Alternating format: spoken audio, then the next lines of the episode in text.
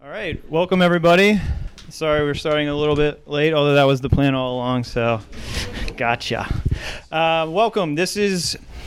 I don't, I don't want to say too much. I'm Jonathan Bartlett, and along with Jensen, who, if you don't want to stand up here, actually, because I think she deserves a lot of credit, uh, we put uh, started putting this together in the the what was it October last year. We had uh, part one of Stories Matter, which is the overall name for this talk, uh, and there was it was great success. There was a lot of demand for a follow up, so that's what we're doing here today. Uh, I we don't want to say a whole lot because uh, unlike last time. I'm not moderating. Richie Pope is moderating. Um, he's going to do a phenomenal job. Uh, but I do just want to say, really, thank you very much for all being here. It's it's wonderful to see the number of people in the room today on a Saturday. I want to say thank you to everyone online that's listening or will be listening later on uh, to the recorded talk. That's uh, it's encouraging to see the numbers, the number of views go up and up and up on the first one. So we at the society. Um, we're committed to making a difference and making change and being relevant, not just for the future or the past, but for the future. And I think these talks say a lot about that. So just a few thank yous to the society, to everybody that works here, but then also especially to um, President Tim O'Brien. Uh, he, he, maybe a lot of y'all don't know him who are up here or listening or in the room, but he actually does a lot and has, is, is integral to making sure giving the freedom and the platform to me to start helping to do all this here. So um, I think it's worth noting that thanking Tim is a big deal. So anyway, from here, Jensen's going to speak. Thanks so much, everybody, for coming. Um, we want y'all to engage in the conversation. So raise your hand, uh, tweet at the society page, and we'll try and bring as much up as possible. Thanks again. All right, Richie Pope.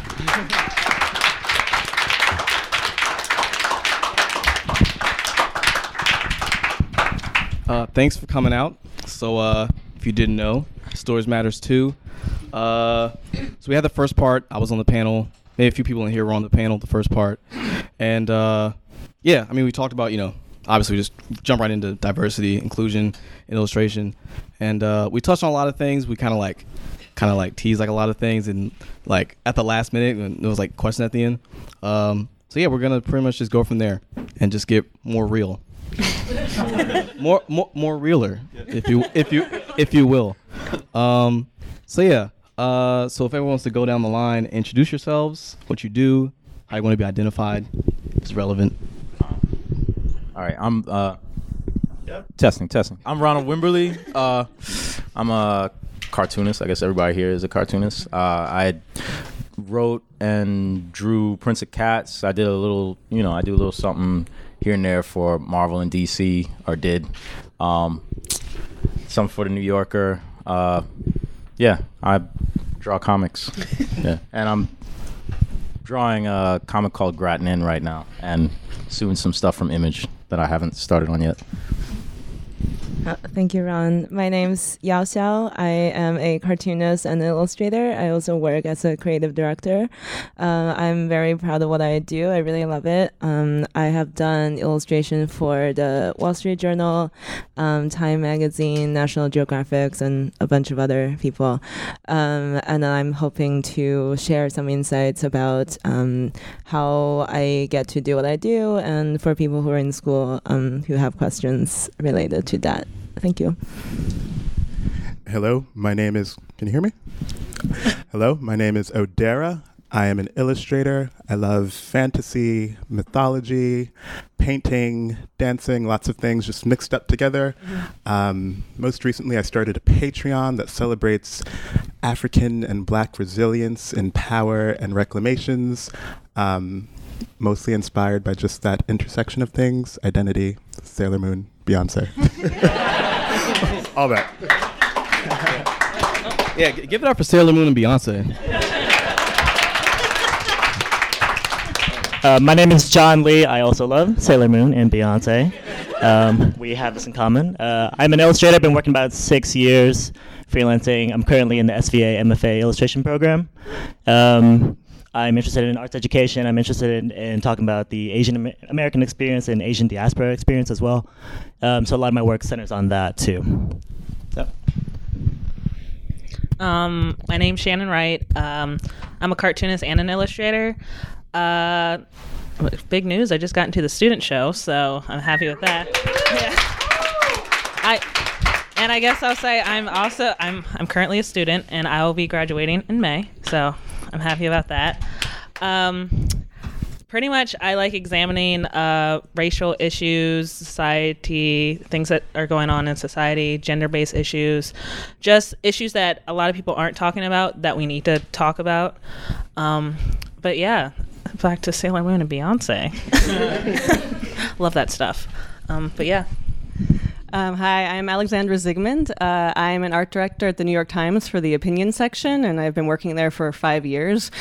Um, I guess my interest there is to really um, bring a real diversity of voices into the newspaper and to commission people who have never done an editorial illustration before, as well as also bring in, you know, really both established and emerging illustrators um, to to just keep sort of this very wide interest in what we we show.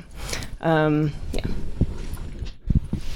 Um, I'm Cathy G. Johnson. I'm a cartoonist. Um, I'm also a teacher uh, for middle schoolers and high schoolers. Um, and I'm currently working on a graphic novel for First Second. It's going to come out in 2017. Um, I'm a genderqueer artist, so I work with a lot of queer topics. Yeah. cool. Same. All right, cool. Uh, let's start, let's jump into Sailor Moon and Beyonce.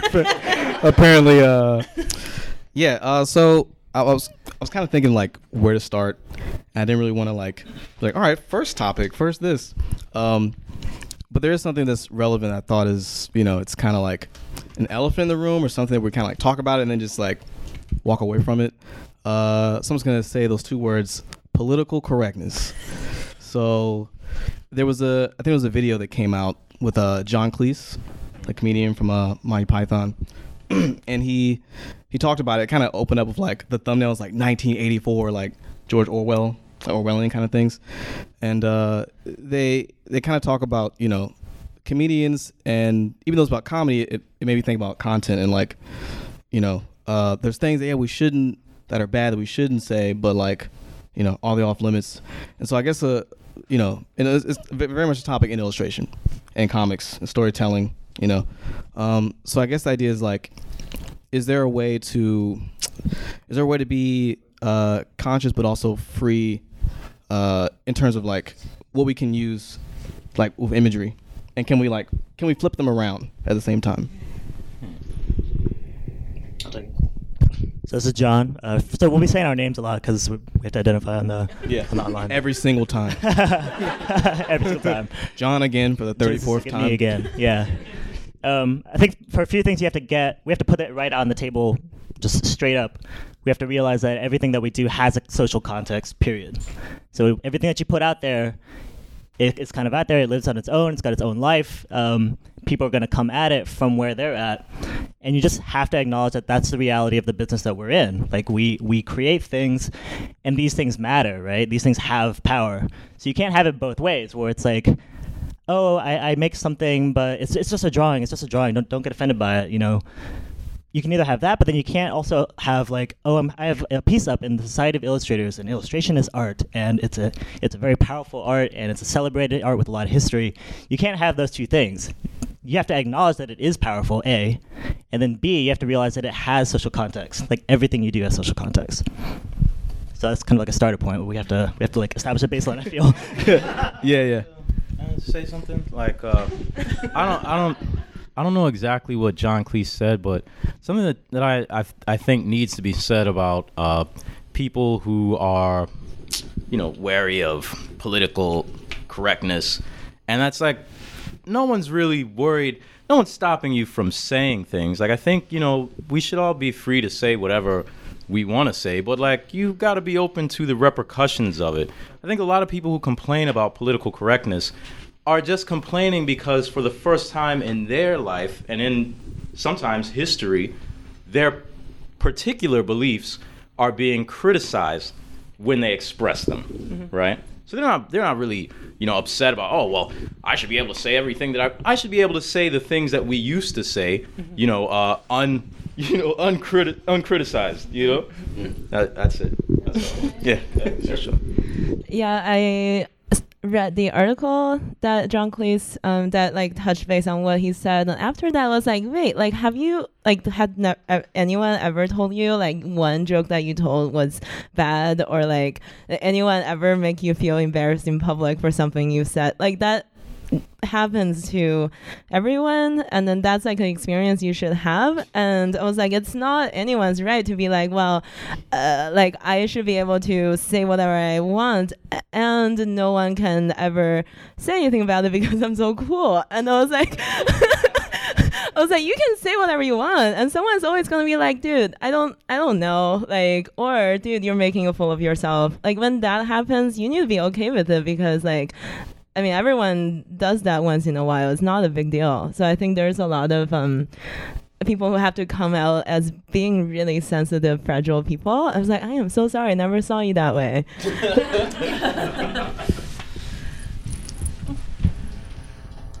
Hmm? Oh. Tho- those are all the opinions on. No, I'm just kidding. that's all. That's all for that. Please, you know, like you know, Yeah, yeah, everybody knows. yeah. Um, is he here? uh, yeah. I guess.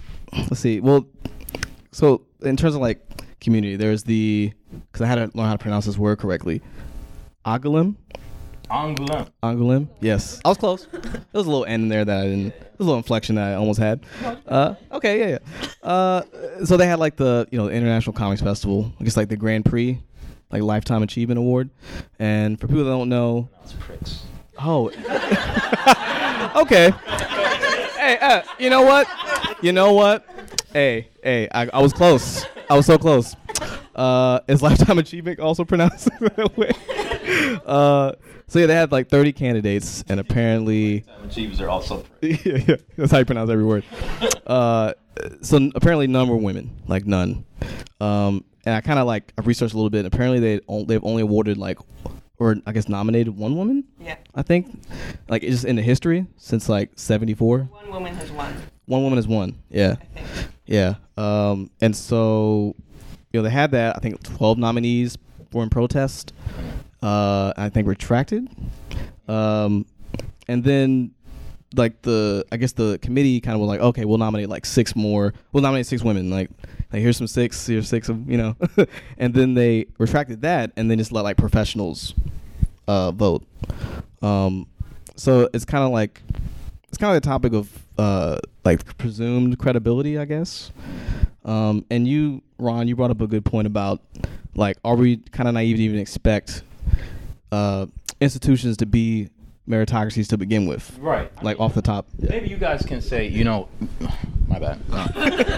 hey, man, you're, you're May- ready. You're ready. Maybe you guys can help me out because like I, I would be interested in a counterpoint because like I just don't watch awards. Like I I mean and it's funny because like I you know I'm going to be maybe helping to judge something here I think and like but I don't I don't I mean I'm keep it 100 I don't give a fuck. You know like uh, when when have they ever like they're not a meritocracy, right? And then there's a discussion about you know uh, affirmative action or whatever, and it's like, well, you know, well, well, is it is it going to be a meritocracy, or are we just going to let these other people in? And it's like, well, you've been letting people in off of like poor merit already. Like now you're just going to do it, and they're going to be more diverse. You know what I mean? So like, what's the point? Like, so I mean, if you guys care about awards, if you guys care about Angoulême or you know Harvey's or whatever the you know, like wh- what would be what would you say to me to be like, well, maybe you should care about these Hollywood, you know.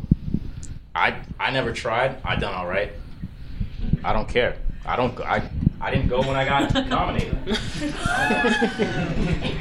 Yeah, I think for for awards, um, uh, as a young artist or when you're a student, I think there's a level of value to it. Like you, like people, you show up and people don't uh, immediately trust you. Like you are trying to establish some kind of credential. Like when we were all sitting here before, like we all have to say like what kind of work we do. Like why are you sitting there listening to me talking about things?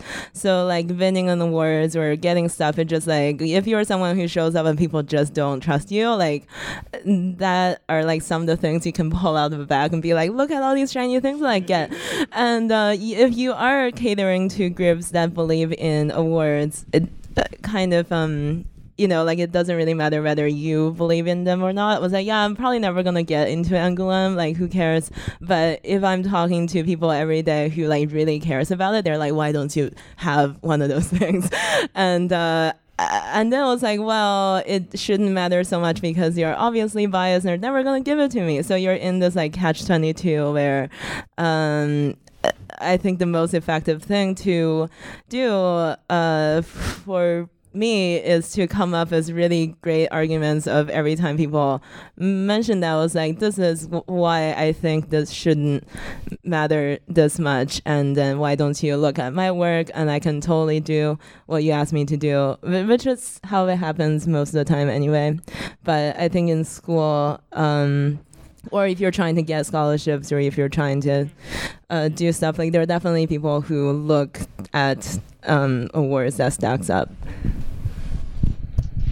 Also, I think when you talk about meritocracy, you have to think about like, okay, so I go to an art school that is a really great art school. Um, I have the best teachers, I have the best resources. Therefore, I have a kind of a leg up when I have access to these things. Well, who's going to those art schools? What demographics are in those art schools? Which demographics are getting access to to these resources? So meritocracy doesn't just start and stop and is maybe a farce in this kind of institution. It goes so deep, right? It goes throughout our entire society. Um, I think there are functions to, to institutions like this where, yeah, you have to establish some level of credibility in terms of I kind of know what I'm talking about, but also the, it has a history. This building has a history, the work has a history, etc. It may be something that we take issue with because people like us were not allowed to, or working in this industry for a while.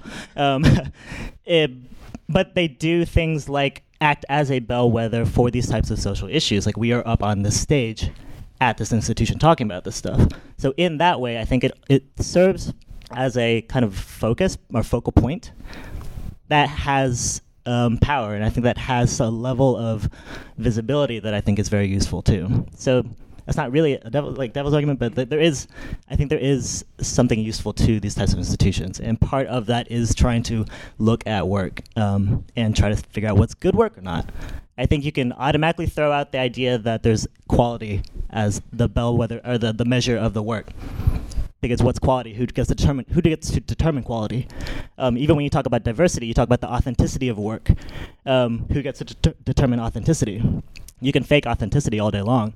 So there's a lot of issues that we have to like address and look at and, and, and think about when we're, we're looking at these um, the prizes and all that stuff too. And I think, you know, those kind of institutions have such a deep responsibility to to really to, to be inclusive. And um, i think Angoulême's response was a bit disturbing in that they didn't really admit any culpability for their position. Um, and, and, you know they i think they really went wrong there. And, and i think what was also strange about it was that you know i think a lot of us could name so many uh, female artists that that deserve that award. Um, and I know that like a lot of the response to what happened there is that people came out with lists of all of these incredible cartoonists, female cartoonists that have been working in the industry, Julie Doucet, like all of these people that people really respect that didn't even make that list. Um, and you know, clearly the people that are making that decision um, don't see the value in in creating that kind of diversity and inclusion, and and it's it's to me it doesn't seem even like an like a, a issue of inclusion. It's just you know looking at who are major players in in an in industry and and seeing it for what it is. Um, and women artists are always part of that. So I just. Uh, yeah. There, there's a bit of irony all right, so I was there. I was in Angoulême on on residency. Um, they had a Tove Jansson exhibition there. It was amazing. It's beautiful. If you don't know, uh, she created Moomin, queer woman, like amazing, very important uh, illustrator. They had they had a fucking exhibition there. Right. Right? as far as I'm concerned, she's never been nominated nor won. She's, you know, Jesus, she illustrated The Hobbit. Like she, you know, Moomin is probably one of the biggest international. car- I mean, it's like Snoopy and Moomin. Yeah, they have a they have like a You know? they have like a whole like amusement park. Yeah. you- Right? anyway. Yeah. yeah. So like, I can't. How do I take that serious? How do I take this award seriously? You know. No, I want to add one more thing. Uh, for awards like this, I think for uh, cartoonists or illustrators who have it, or if you need it to get to a certain level of credibility, or if you need to teach, or like no one can discredit you for having it or attending it or anything. It just like if you didn't get it or whatever, I think I had just like a level of like like realization. It was like I don't know how valuable. You know, it really speaks to like uh, whether people would like your work or whether you're gonna have an audience or if you're gonna be successful. I don't know how relevant that is to to actually anything, but uh, if you have it, I think it's certainly very useful. And then like uh, and that's why it is sort of very evil when people selectively don't give them to women. So Yeah, yeah. Uh, I think we have. And just curious, like uh, since Shannon in your intro you mentioned that you just won, you just got Mhm. into this student Yeah. scholarship show. It's Mhm. pretty good, but you know your thought as a student coming from that perspective. Um, I guess I guess in in that sphere, um, being a student, you definitely look for that validation. Like getting into a show like that, you're just like, wow, like I'm being validated now. Maybe someone's gonna look at me now, and I think I want what I want like students to take away from that is like your validation doesn't come from other people validating you. Like you need to validate yourself first. Um, like even if I like didn't get into the show, the work I'm making matters to me, and I know it's mattered to other people. It's mattered to the piece that got in has been brought up from people in like Brazil. They came to me and they're like, "Hey, like this is an issue that we're dealing with. I've like this speaks to me. Other people have talked to me, and I just." I don't think that validation needs to come from these higher ups that are always deciding what what holds that value. Um, so yeah, so like I'm happy I got into the show. I'm, I'm I'm really grateful, but I don't I don't want these these these award shows to like discourage people and and have them kind of just like give give up their dreams or like give up their ambitions to just continue to make work. So yeah, it, it, it's a it's a lot of it's a lot of things when when you're still in school, especially now when you're competing against everyone and you want to like make it right out the gate. Um, these award shows are kind of like, all right, well, you're already above everyone else, and like that that's that's kind of a um, a toxic way of thinking because because you're pretty much saying like what let's say what John's making is trash or what Which what which you're making is not trash, John. which which by the way, it is not. John's It is actually not. amazing. Everybody's amazing. Just Yes, for you know, listeners who couldn't my see his hypotheticals. face. but yeah, Yeah. Uh, yeah. Uh, th- this is the moderator speaking again for people online. yeah, that was Yeah, and that, that was Shannon. So we, we, we, wish we wish we had like a robot to be like Shannon, and then like Richie, Speaking, and then we yeah. start talking. Uh, yeah. In terms of like the validation, uh, I think it's definitely something that's because like when you're in school, that itself that in itself is like an institution. Mm-hmm. Yeah. And so the the only thing you see is like what comes after. So it's like okay, school, then like society or you know this this group whatever. Um, and so like yeah, like I guess in terms of like students, like how people that don't go to school Mhm. uh, and still want to be in it, I think they feel like what's the what's my connection? Like how do I just yeah. how do I just jump in if I'm not in school? Like yeah. um, I don't know, I'm trying to think of like what to what like what, what how can we help them? How can we support them to like make the jump Hey, A- and introduce yourselves Oh, every um, time. I'm Cathy. oh hey, Um, I actually went to art school, but I went for sculpture. Um, I guess I don't know. This isn't very insightful. I just meet a lot of people at conventions. I just go to conventions, which is uh. So I live in a really cheap city, and I pay my living expenses are very low, so I can spend a lot of money traveling and stuff, which is kind of a choice I've made purposely. Mhm. Yeah. That's not that. Oh, that was insightful. that's, that's a good tip, Changing the actually. world here. yeah, that's good. That's good. Like Cathy, I didn't have a illustration background, so I, I'm actually a creative writing major. Um, so when I got out of school, I was like, "Yo, I wanna, I wanna draw pictures and get money for it." But what is that? What even is that? Like, that's like- What what even do my, I my do with parents that? are very disappointed, and also it's coming from an Asian family. It's like also like a double disappointment, I guess. um, but but something that I tapped into kind of early on, and something that I think is probably the one of the core pillars of what we're talking about is the establishment of this community that supports each other and supports our, ourselves in a lot of ways. So I was really lucky to have mentors that took time the other day and like, hey, this is what an invoice looks like. Like just scratch my social off of it and my name, and uh, then you can start using it. I was like, okay, cool. And uh, so there was there's people along the way that like that took other that took time out of their day to like show me the ropes. Um, and I think that's one of the most important kind of precedents of illustration. I want to say American illustration because you can track the lineage um, through who teaches who, who, you know. But it's it's passing what you know on to the next generation. And it doesn't rely on these institutions necessarily. People can reach out and get in touch with you, and people will, will take time out of their day to, to, to tell you what's up and uh, help help you like they were helped as well. So that's also a double-edged sword too, because sometimes sometimes people will betray that, right? Sometimes people will be too busy, or they think they're above something, or that you don't have the credibility. Like, oh, I don't need to talk to this guy; he's not good. Yeah, Like he doesn't have that. Like he didn't win the student award show because his work is trash. Um, it's like, why should I help this guy? Uh, um, and that to me is like a betrayal of that uh, that precedent, and that's really something we probably should like check ourselves a lot of times. You know, like oh, this email, I don't want to, I don't want to write this email to the student right now. It's like, Yeah. yo, come on, like how long is it really gonna take? Yeah. Yeah, I agree. I think. Uh, Okay, introduce yourself. oh, uh, sorry. Uh, I'm Every Yao. time. I was kidding. And I have not introduced myself to any of the things I said. So if you sound, if you heard me, that's me speaking. Uh, Hello, me. hi. hi.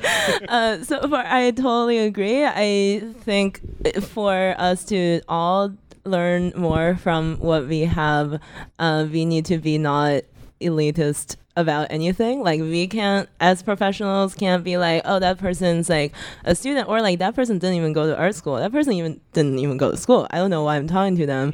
Or for students if you like someone's work uh, you know, there are a lot of people with a lot of knowledge who is willing to give you all they know and don't look at their awards, don't look at like, you know, who they worked for because you never know like what happens in people's lives. Maybe there are like choices that they made, they don't work for certain people. So you don't have to uh, because I feel like like people would flood to a certain direction, like thinking they're gonna get what they want, but then like you know people don't have time, or there are just so many professional illustrators out there who are like, I know all of this stuff, I need to give it to someone, otherwise it just like rots, and then like five years later, it doesn't it's not relevant anymore.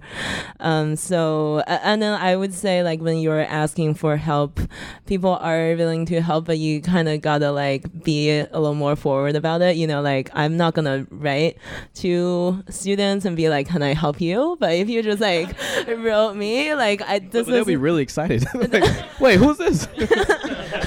well, I, I think some people take like an extra step to like do like a call online, like I'm ready to help you, like send me your questions. But you do have to be a little more self motivated too.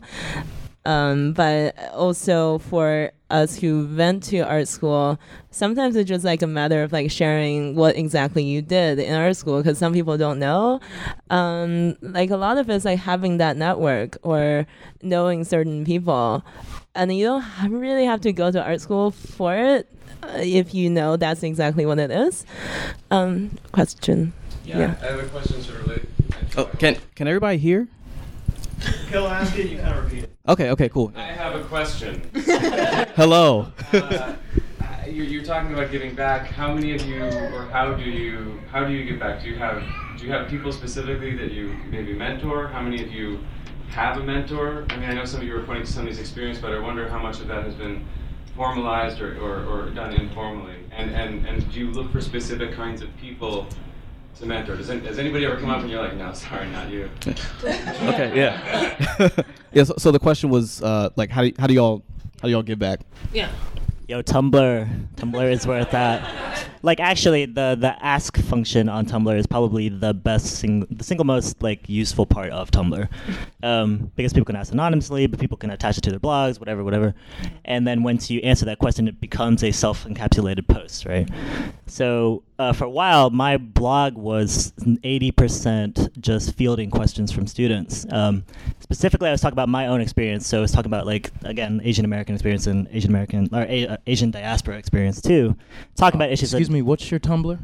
Uh, it's johnvdraws.tumblr.com.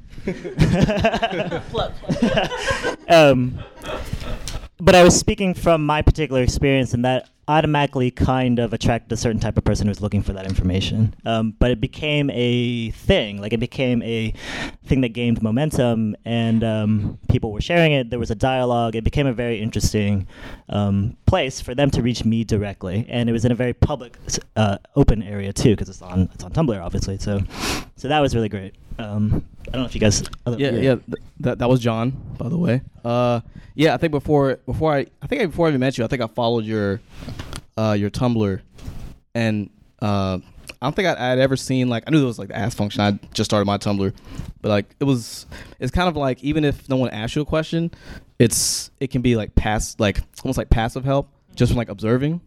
So you like there's there's people that might come up to you and ask or say like oh you know thank you for this and that, but it's one something you consciously did. It was kind of just like just the the act of making and the act of being like visible Yeah. as yourself. Yeah, I definitely use Tumblr as much as possible. Um, and sometimes because I'm a sharer, I just volunteer information, you know? Um, I wish I got more asks, though. Yeah. You know? Yeah. Yeah. Everybody ask ask Ron, man. Yeah. Just ask him right now. You know, this is like a live Tumblr. Yeah, You yeah. just Ask him right now. Don't You- get me started, though, because I'll be up here. You, you could put on a mask. We'll be anonymous. You know, You repeat the There's same a- things. There's a question. There's a a, question. there- Oh, yeah. there's like two questions. They can come up and talk. Yeah, if you guys want to come up. What's Yeah. I've heard you on like a podcast, like talking about difficulties that you've had like Mm. with Marvel and DC. Mm. Are we going to go there? this is like an important question. Like, how comfortable are you with talking? We were talking about diversity, especially like criticizing the major people who like commission work. Like, do you have like an idea about a line that you cross, or like, who you, like where do you, you know? So, uh, oh, sorry. Yeah, so, yeah, repeating the question. Pretty much, you know, work with Marvel, DC, the big, you know, big companies. Uh, you know, well, like what lines are, you know, I mean, my answer is you. Uh, it's like four. It's like four four words long. I don't give a fuck. Um, I don't know. Maybe that's four. That's four. Yeah, maybe maybe maybe you don't see me working with them ever again. But like, uh, if they're gonna create an environment where certain behavior is acceptable, then like I don't want to fucking work with them. Like it's it's that simple. Like I, you know, it's easier for me to say because I'm in a place now where okay, I get work from other people. You know, like it was different when I was starting out. You know, and I feel like even on the inside, back then it was kind of like I don't know. You take some bullshit, but like then when you get to a position where you have people listening and you can actually, you know, buck back like you do, you know, and that's that's the uh, privilege. You get to a place of privilege, then you pass that shit down, you know. So that's how I feel about it, and I don't give a fuck. Ronald. Yeah, Ron, Ron Wimberly. And, and also, that was five words. I'm sorry. That was I don't give a. F- that was five. I'm sorry. That was five. That was five. I thought it was four too, but that's okay. Okay, this is Yao. Uh, yeah, to answer that question, I definitely answer people's emails all the time, and uh, I do talk to people who teach at school. Who I'm like, can I come talk to your students about stuff because they're about to graduate and they're all freaking out, and you don't know why they're freaking out, but I know why they're freaking out. So I want to go talk to them, and maybe they can like have a little better time than I had when I was graduating. Um, and uh, speaking at places, it's a great way to say something once and then like more than one person can hear it. That's really like I think the function of these things. Um, it yeah, it's not like just people like to sit at podiums and yap all day, but I just like, you know, if you can like set a place and time, people who want to know these things, they come and they hear it and they tell like 50 other people, that would be really great. Um, and also, whenever I talk to someone who's a student, I'm like, you know, if you need to talk to me anytime, if you have any questions, uh, or like if you see me at society, like definitely say hi, or like if you like you have an online presence, let's be friends, because this is how this is how people network and this is how people get work. So I definitely make that really clear. Like you can definitely do that. Um, I, I wanted to talk on uh, how we give back and stuff. Shannon. Sh- oh, Shannon. Shannon speaking now. Um, for me, um, at my school, I have different organizations set up, and I always make it open to have different people contributing. I um, I work for my newspaper as like the uh, illustrations editor, so I'm always open for other people to get into illustration. And some of them come to me and they're like hey I've, I've never done this illustration before. And i straight up say i am here to help you get there.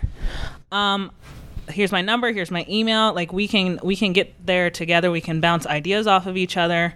And i don't ever want them to be in a place where they they feel like they can't do it because they don't have like the access or just the knowledge to do do such things. So I think it's a matter of making yourself available and putting that time aside.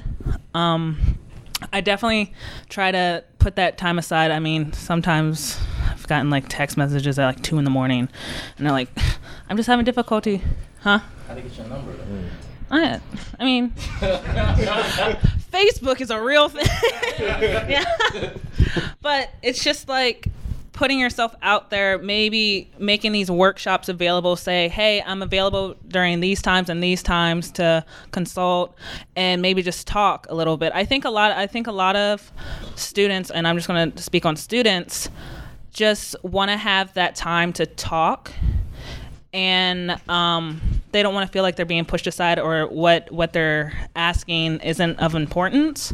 So even even if it's just like 30 minutes and they're like, hey, I'm having difficulties with this. I don't know how to approach this subject matter, or I, I just need help.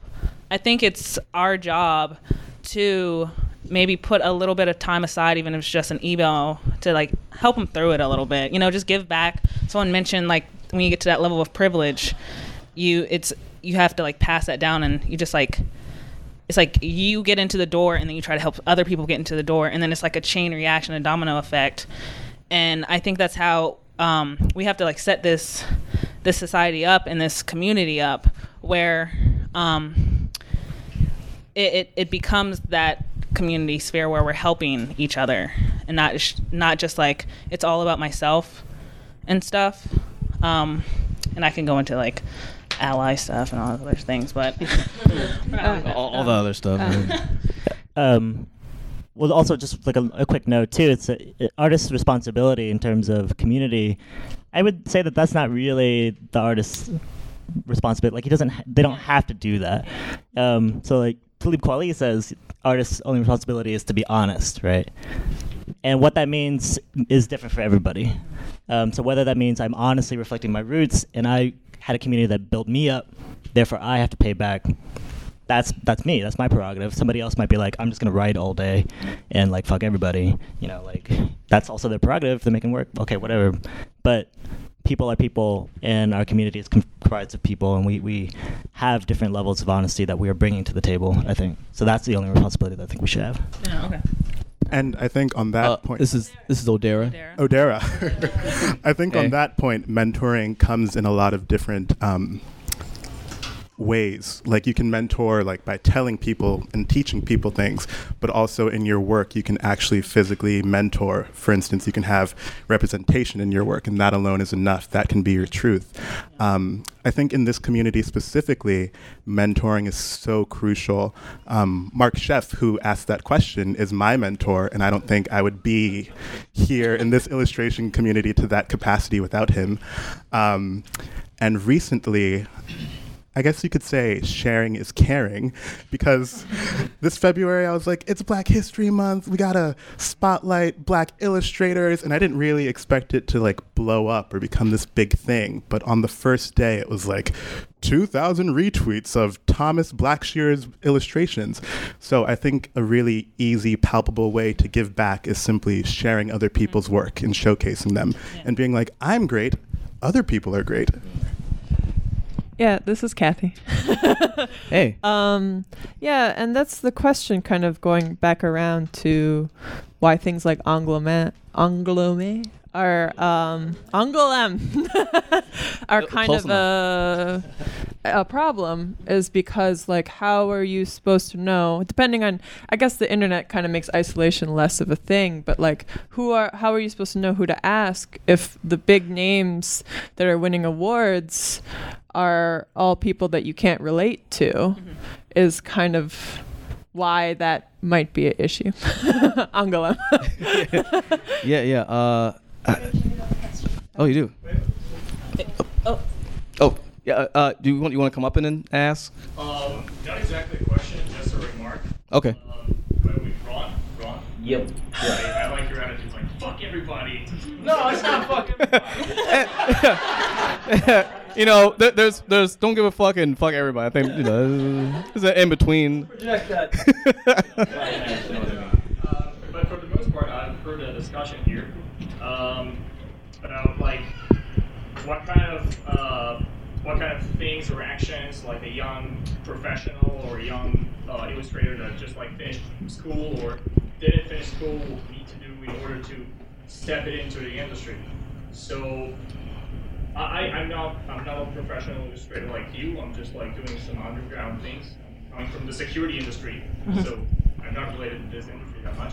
But I would say that any professional, uh, regardless is like uh, occupation, um, should be in general focused like in two in two lanes. One lane is just like the professionalism, how technical he is, like develop his style, develop his like say, if it's agenda or I don't know, artistic style.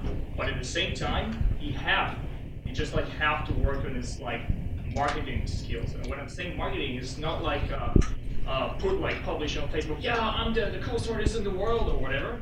Um, he's definitely should go to some events like uh, Caddy, Caddy, Caddy, yeah. Uh, he should definitely go some events and introduce himself. Um, furthermore, you have to go to events where key personnel in this industry and furthermore are like Oh, sorry. I don't want to interrupt. If you want to come up and if you want to use the mic, because I think people at home are kind of trying to listen. Out, they might not be able to hear you. Oh. Yeah, you, you come up. That's fine. Yeah. yeah.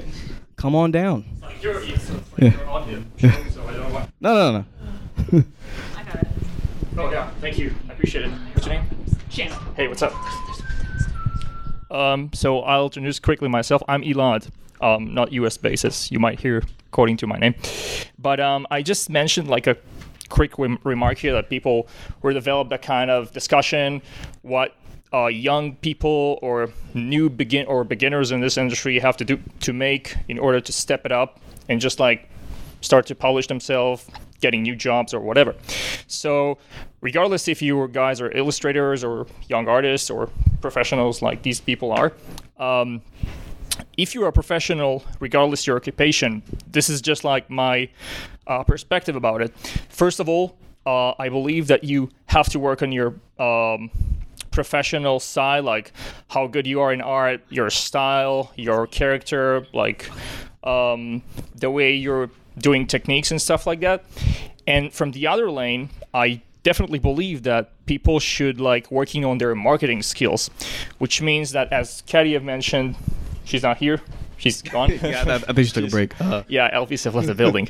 But uh, yeah, you definitely have to go to conventions. Um, furthermore, you have definitely have to talk with key personnel in the in this in specific industry. Because of course there is like a community responsibility as these uh, professionals were saying and mentioning here.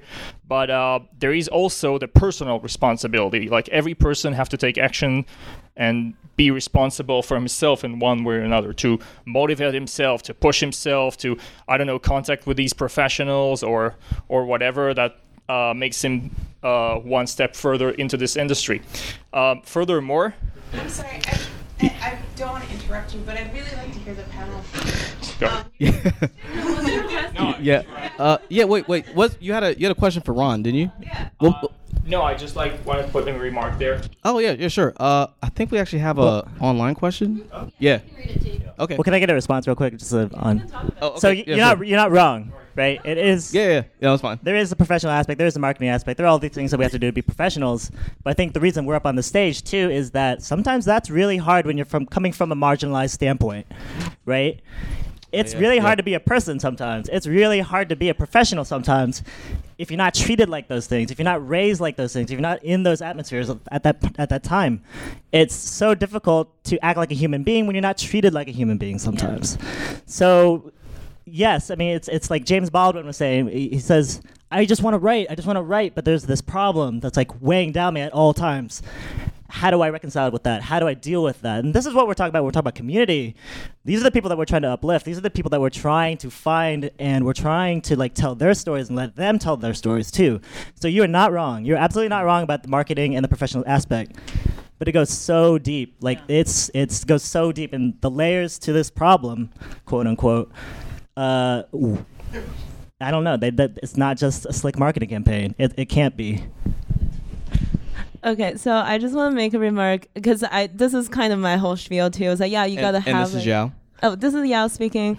Um, so you've gotta work on your work, and then you have to also have marketing skills. That's like the basics of what everyone does anyway. So the stuff that we were talking about right now, it's like at some point, like your work is like absolutely perfect. Like when I'm talking to people and when I'm marketing myself, it's like I've made the best work I can possibly make. It doesn't get any better at the second. This is like there's no like at this moment this is like what i'm selling i'm totally confident and i work on my personal skills like it, this is like beyond what you have already done so I, I would say like that's a good point if you feel like your personal skills needs brush up like uh, by all means that's part of the job so like that's that's nice but i'm just saying the things that we're talking about right now it's once you have done all of your homework there are other stuff that yeah So, yeah, absolutely.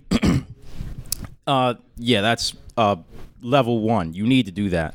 So Ron Wimberly. Ron, yeah, Ron. Ron.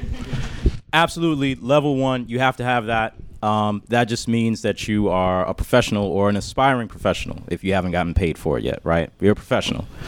Um, moving on from there, humanizing yourself in those spaces. Uh, that is a discussion to have. It you have to be. It's you know assertiveness is required, but at the same time you have to steel yourself against uh, the the pushback that you'll receive. And I mean, this is gonna sound maybe kind of like I don't know. You you need to you need to invest in kind of humanizing yourself outside of that space, believing in yourself outside of that space, surrounding you with people who can when you when you leave that space before you go into that space like those people support you, you know? And you like, can like not just doing it just like oh I need assignments I need to but just like just living just Yeah. in general just life in Yeah. general life yeah. in general and like kind of surrounding you know what is it the uh i'll be your mirror like that um you know like keep people around you who reflect that humanity back to you so when you go into those uh spaces that are you know caustic you can come back or you can like you know you can rely on that support i think is for me that's very important you know Uh, I think we have a question. We have questions for everywhere, so we'll, we'll get to every as many people as we can.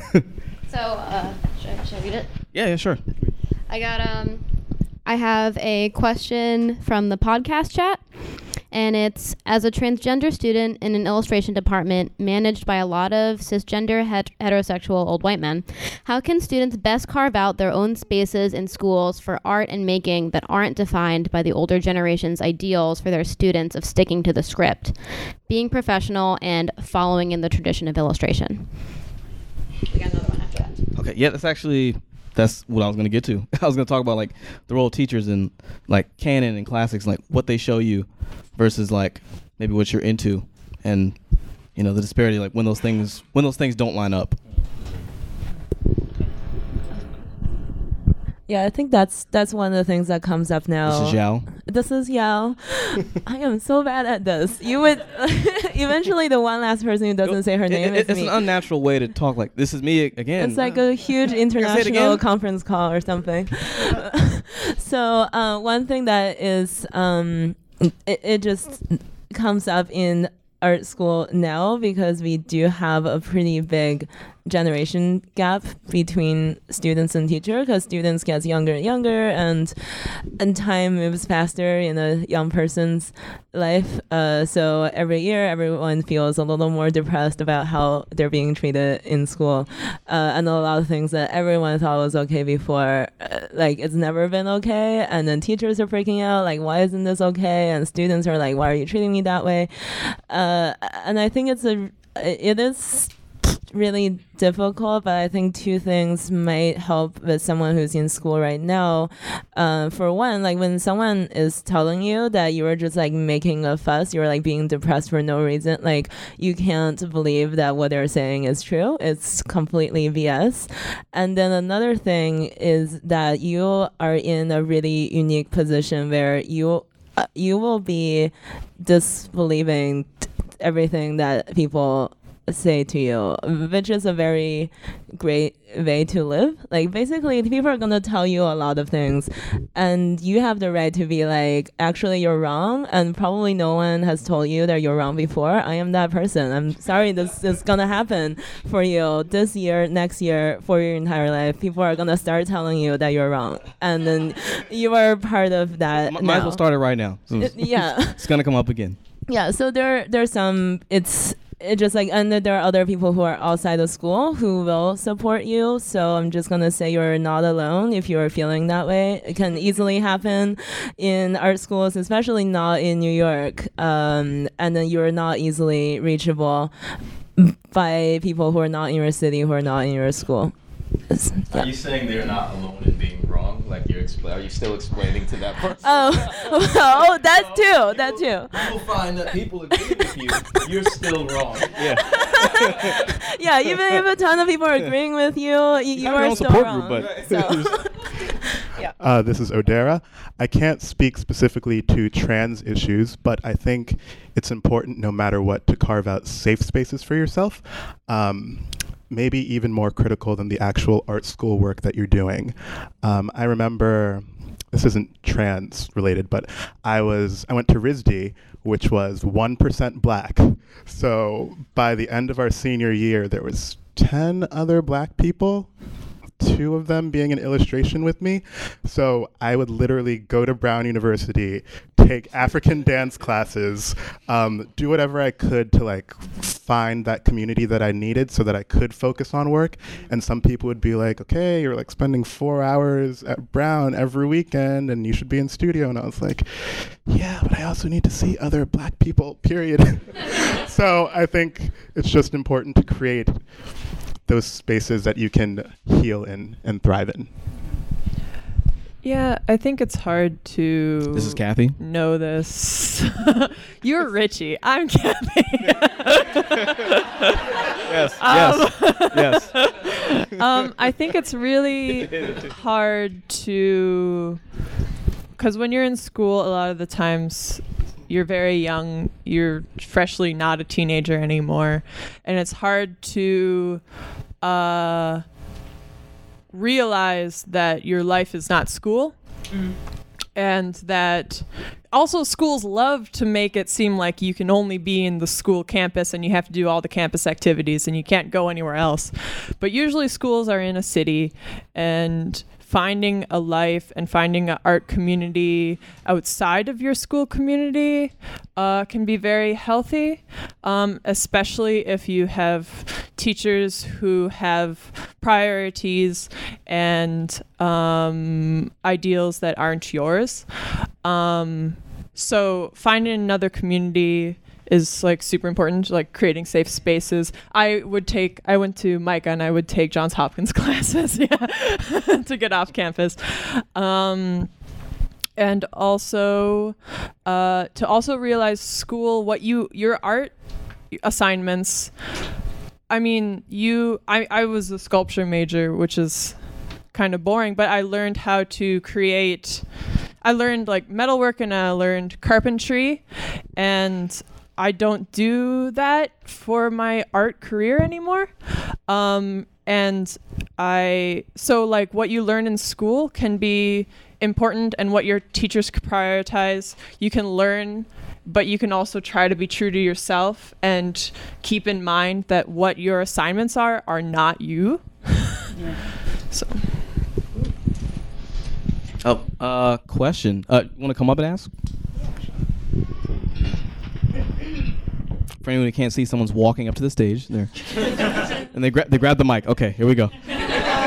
I guess this is sort of a hypothetical question, but um, if you're a person coming from a certain level of privilege, whether it's your gender, your race, or sexuality, or whatever, what qualities do you think make you would make you be a better mentor or teacher to someone who's different from you?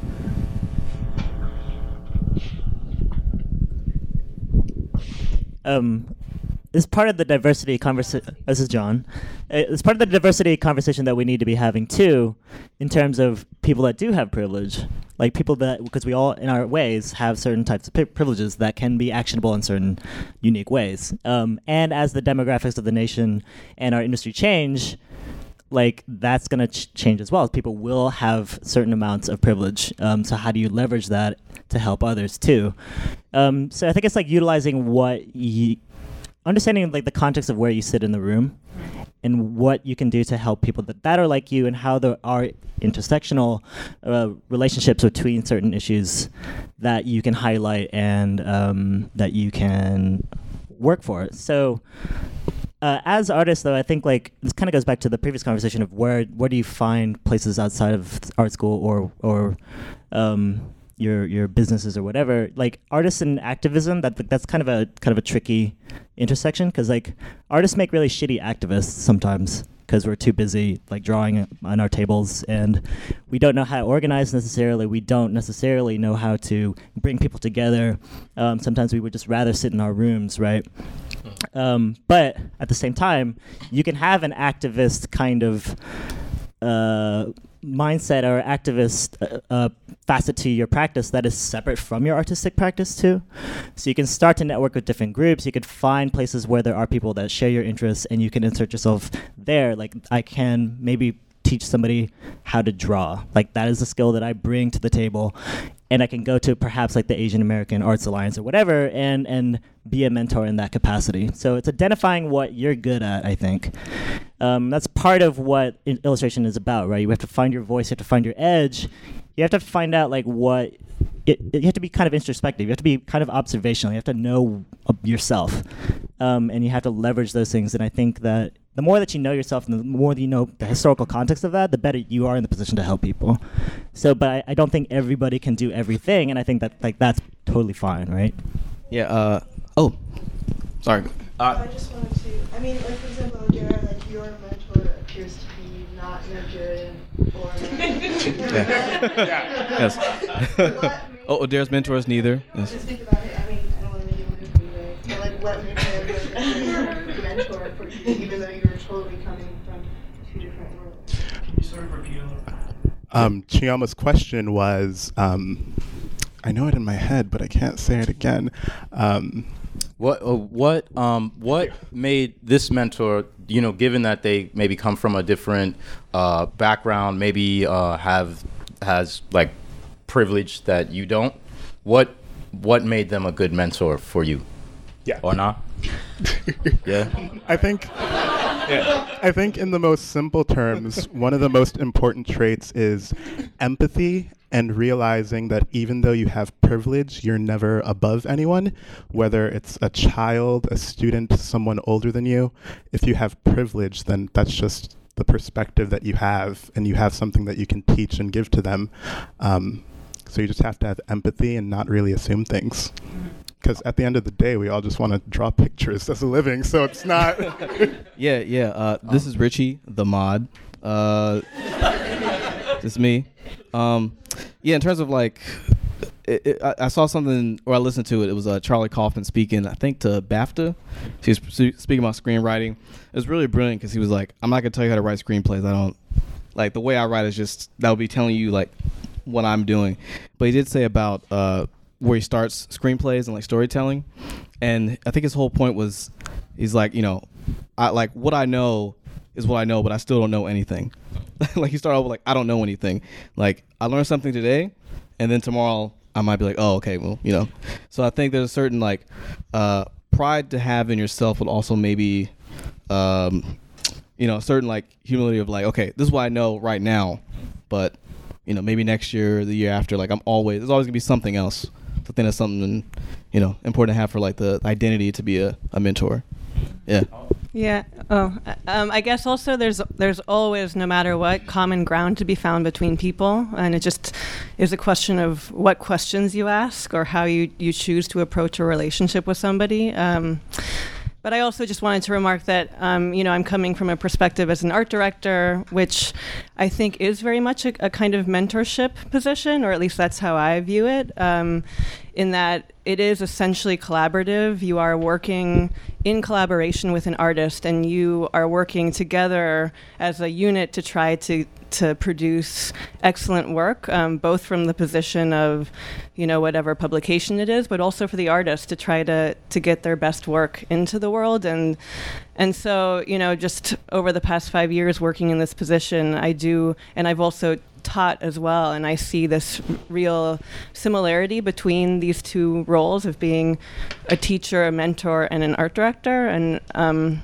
I guess it's just important to view art direction in that way because essentially all all illustrator, illustrators end up working with an art director, and I think empathy in that role is very important as well in terms of understanding where an artist is coming from, what experiences they're bringing to it, um, what what their interests are as a person. Um, and I think to be able to make assignments as an art director for illustrators um, so that they can approach topics from a perspective of truly caring about what they're doing. Um, to me, that's very important. Um, I wanted to, I wanted to, yeah. I mean, it's very, it's very specific though. Like, I mean, it's or so for me, and I don't know how good I am at it, but I, you know, I try to continue to be better at it.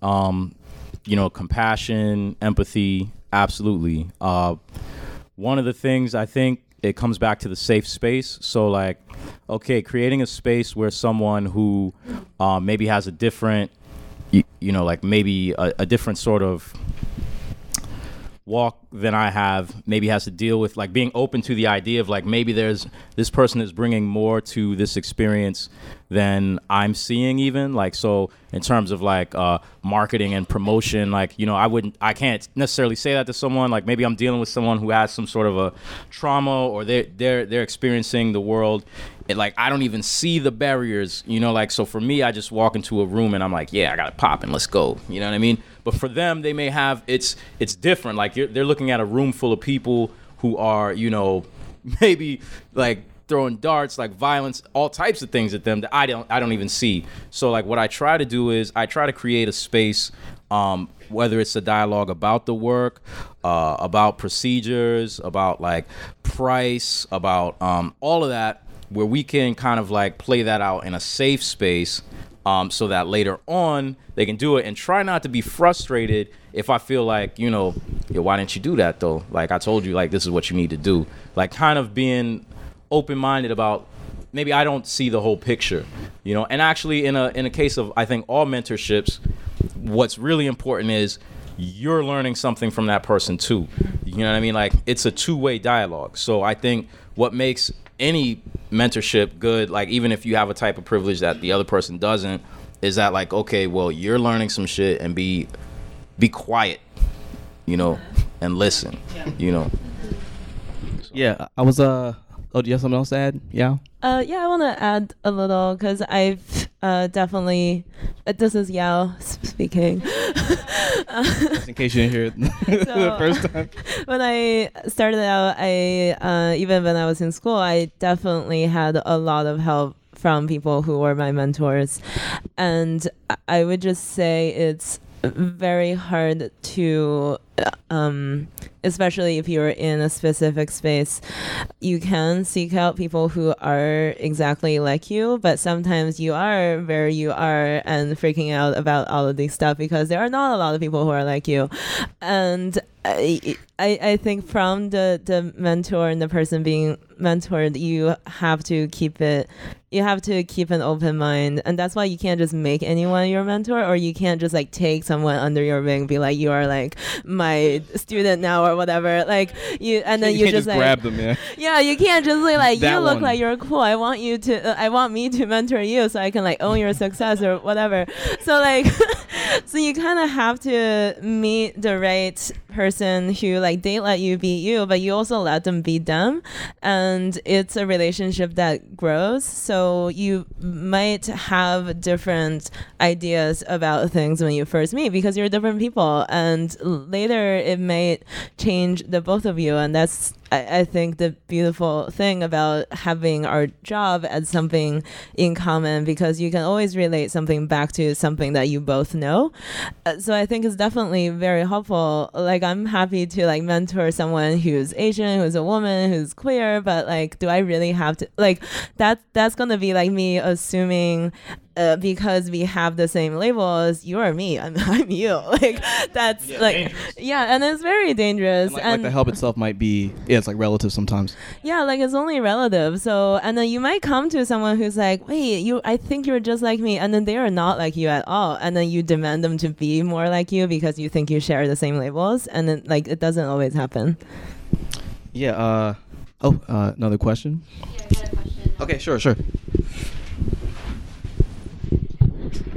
We got a question on Twitter from Martin G, who's an uh, illustrator and art director.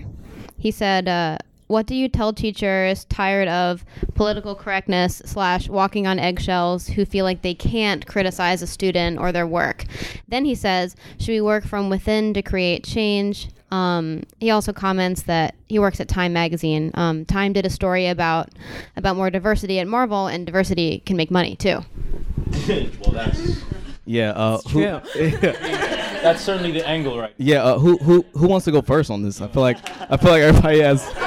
Okay. Just like go down the line because I. Okay. Okay. All right. All right. All right. Uh, uh, Ron. All right. Okay. So, but. All right. Like so. So what, Ronald? So like what I was saying before was, you know, when you know how I have a buddy of mine who's a professor, and like yo, he's a radical. Like he's a he's a punk, right? Like an OG punk from like seventy, the mid seventies, right? Um, also a person of color, right? And he was speaking to me and he's like, "Man, I never thought that I would get to a point where I would feel like I'm the square guy in the room, like I'm the man, like I'm the establishment. Like I don't know what I don't know what's going on. Like you know, everyone's queer, like this, that, and the third, and like I don't know like which adjectives, pronouns to use. You know what I mean? And it's like, but from a position of like, yo, I want to do right, but I also feel like I'm caged, right? And I'm like, yo, dude, but here's the thing, man. Like, um, you're feeling the the feeling that you're having is actually like you're experiencing what these people always feel. So like now at this point in time in history, like we're getting to a point where if you've always had the privilege to just kind of like be a bull in a china shop and like, yo, I'm just me, like a big swinging dick, like I do this, you know, like, you know, now all of a sudden it's like, oh well, maybe I should, you know, like everyone, and as a and as a person of color, like you can kind of vibe with that. You can understand, like, okay, well, there was a time maybe it's a little safer for me in this space now but there was a time where i felt kind of cloistered and like i can't be myself i can't say that. And kind of to activate that space in a helpful way is to make like you know what? If you know if i'm to be uncomfortable like we all about to be uncomfortable. You're to make a mistake. You're to learn today. You're to learn actually how to make me feel safe in this space right? And like that's what they need to understand. It's like just because people are being not being politically correct doesn't mean that you know he's being offended now or he feels out of you know out of place now but people were always feeling out of place. People were always, you know, feeling the way he feels now. Is what I don't know if I'm putting it properly. I don't know if you get what I'm saying. Yeah. Um, yeah, you said every every every word that you said. I wanted to say it too. It was super great. Uh, this is Yao too, and you guys are gonna laugh at me every time. No, uh, it, it breaks any tension, you know, any any awkwardness. yeah. Say so your name every time.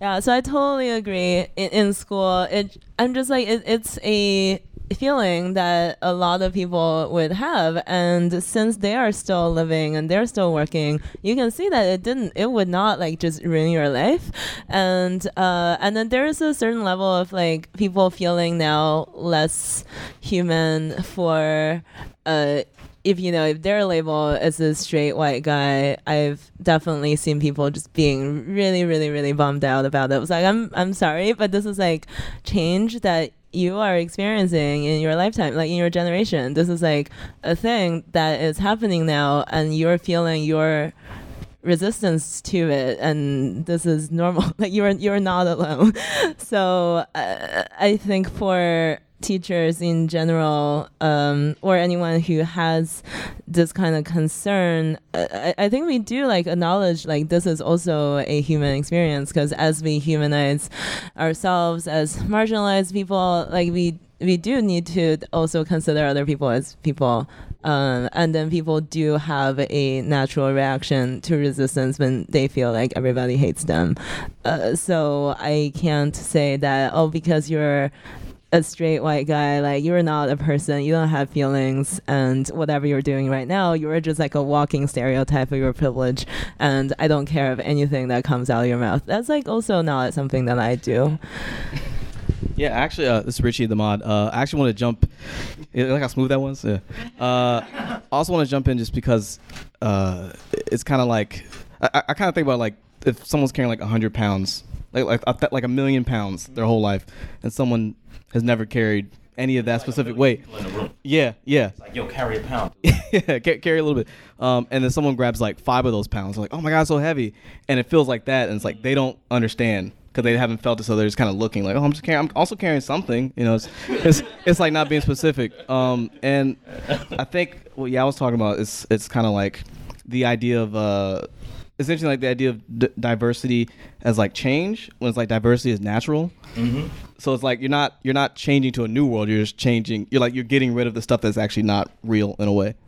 Yeah. I always use the analogy of like someone walking and then someone's like driving in a tank. And I was like, yeah, yeah, walking. People are like, oh my God, walking is so tiring. You're like on your feet. I was like, yeah, you know, like this is how people walk. And you're just driving a tank the whole time. And uh, no, no, no, no. Pe- people drive yeah, everywhere, right? Yeah. And then like when they get out of it, they're like, oh man, like the air smells bad. Like I have to like be on my feet. Like this is like, I don't know. Like I don't Rocks like on the this. ground. You gotta step yeah. on. I was like, if you are like not in your tank all the time, maybe we can like all ride bicycles, but you're like not going back into your tank, and then we don't have enough tanks for everyone. Like that's another. It's like another thing. People are like, I want to stay where I am in my privilege. I just want. y- Like you all to like be where I am. Like everyone should be treated like me. It was like the way you were treated is not natural. Like it's yeah. Except the tank is I, made I out. love that analogy. So, uh, how do you get out of the tank? Oh, yeah, uh, uh, Mark in the audience asked, uh, how, how do you how do you get out of the tank? Well, open a latch first, like at the, at the top, and then you like, jump at the top. you like push-ups. You have to do some push-ups first. Y- yeah, maybe, yeah. Um, but I think like to speak to that, like teaching's hard, right? Teaching should be hard, and I think if somebody comes up and is like, "Yo, I don't know how to critique this person," but you're critiquing them on the basis of their their their labels, or or you don't know you you're tiptoeing on eggshells or whatever. It's like, are you really trying to help this person make the best art that they can? Like, are you looking at this image and saying like, okay, what is your intent for this image? What uh, you know, what kind of story are you trying to tell? Like, how can I best help you tell this story?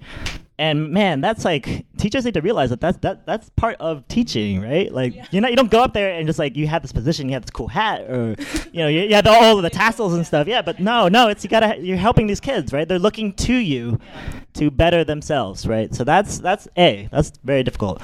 Um, to speak to the diversity in the economics issue too, like that's also a big thing. I can't stand it, man. When people are like it needs more diversity.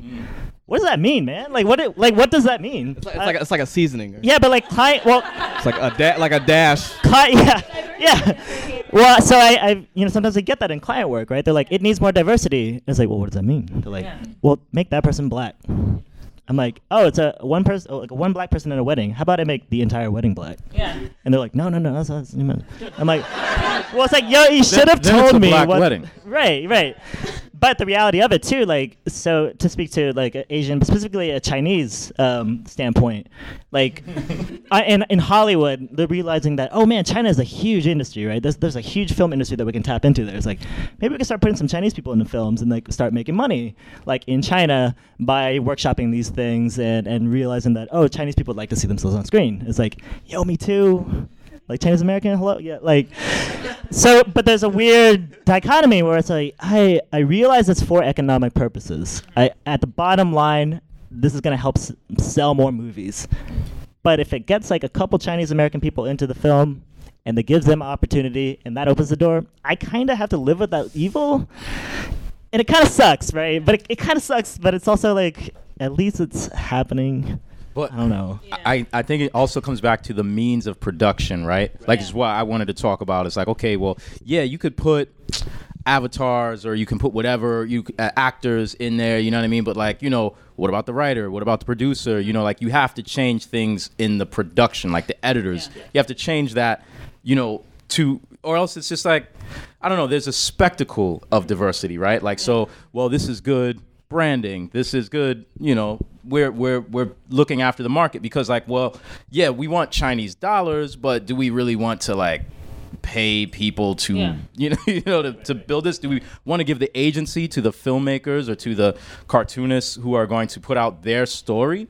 Nah not really you know like that that's uh, a complete paradigm shift. No what they'd rather do is put like you know chunky style tomato you know like whatever you know like different you know and that's good for their brand you know like yeah i mean it's Pretty much. Uh, I- I mean, you know like creamy vodka marinara you know like that's all it is you know Yeah, yeah. I, I was uh, uh I, I was I was actually gonna ask about like the the idea of like could we always talk about like content Mhm. and like oh we made this you know it's always like oh don't make this character like black or Asian whatever or like oh it's good that they made this character black or whatever um but it's kind of like do you think it's like indicative of like uh people argue like whether the images are powerful but like everybody knows the positions are powerful Yeah. you know I think everyone's so scared to be labeled a racist or labeled a sexist. They're more scared of being labeled a certain thing than actually changing themselves to be anti-racist, anti-sexist. Yeah. clap clap all the time yeah uh I want to add something. Uh, this is Yao. I think in a capitalist market, i there's like a certain kind of respect that you know that someone is giving you when they're like your demographic group is driving the economy right now. Like people who are like you have money now to buy things and we haven't been making things that you buy and then we are freaking out so we're making all of them right now because your money is going elsewhere. We don't know where. So there's like a lot of um, a lot of brands caught on the the LGBT train last year. With some people did it really badly, some people did it really well. But the, the like my like the nightmare is just like, well, you know, one day the diversity train is gonna fade.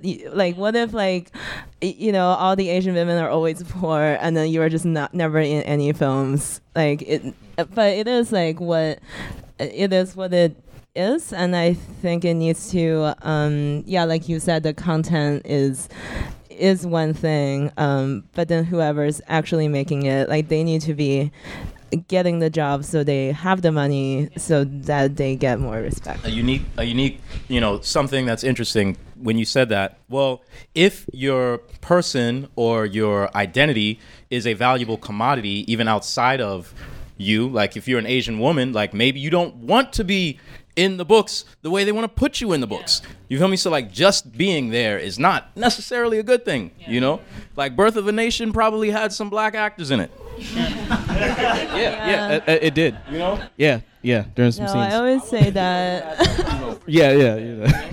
they were working though I, I wanted to I, I wanted to speak on something. Um, this is Shannon. I, I always get kind of like skeptical when I see uh like a black person in a movie that I'm like, wait. I feel like they were just like forced in this movie. I was like, you, It's like, it's like a long shot. yeah, it's like a long shot, and then I'm like, like if you're if you're if you're making these movies, and we're just gonna stay on the like movie topic. If you're making these movies to meet a quota, you're kind of like not not getting the point of it. Like, yeah, just because you're like putting this like token black person or token like Asian person or uh, gay person or just anyone in these movies to be like, see, I did it. Like, I'm I'm all for diversity. Like, are you really for diversity? Are you really? And it's that term diversity again. Um, it's so it's so tricky because it's Yeah. like it's wide enough. yeah. Yeah. Uh, yeah. There's a uh, we have an online question. Have you ever felt like you've been hired because of your identity and not because of your portfolio, and then felt the same thing as an illustrator? Yes. Black History Month. yes. yeah, I, I, I kind of get nervous around. I kind of yeah. It's still February, and I. And isn't it isn't it like an extra day too? Yeah, It's yeah. an extra day this year. It's a leap year. but yeah, I, I, I, I get extra nervous, and, and I kind of and I kind of noticed it this month. I, I try not to, but you were getting like more jobs, and I was like, wait, something, something's different. Like, mm. oh wow, it's Black History Month, and then and then you want to step back and tell them, you know, I I work the rest of the you know mm. year, but it it's it's it's it's kind of frustrating. It's it's really frustrating that you're getting hired for these jobs because you're like, well, we need that black person to do this Black History Month thing or this like racial based or it, yeah yeah no no no no that's no I'm getting worked up now. yeah. No go ahead. yeah. Mm, no, I, Oh, okay, you go first. Well, just real quick, like to tie it back specifically to illustration, we were talking about these movie issu- movie issues, and then also the tokenism that happens when you, you know, it's really difficult because you, you uh, the trouble with identity politics is that it becomes personal, right? And if it bleeds into your work, then it is in your work, and then people are looking at that and identifying with you. But the problem is that there isn't enough imagination to think that an Asian person can put their pencil on the paper and then not make like an Asian-y mm-hmm. thing or like a black thing, or we get put into these boxes simply because of the identity, but simply because the cultural production is not there to realize that the second my pencil touches that paper, doesn't matter what I draw, it's Asian American art, period. It's black art, period.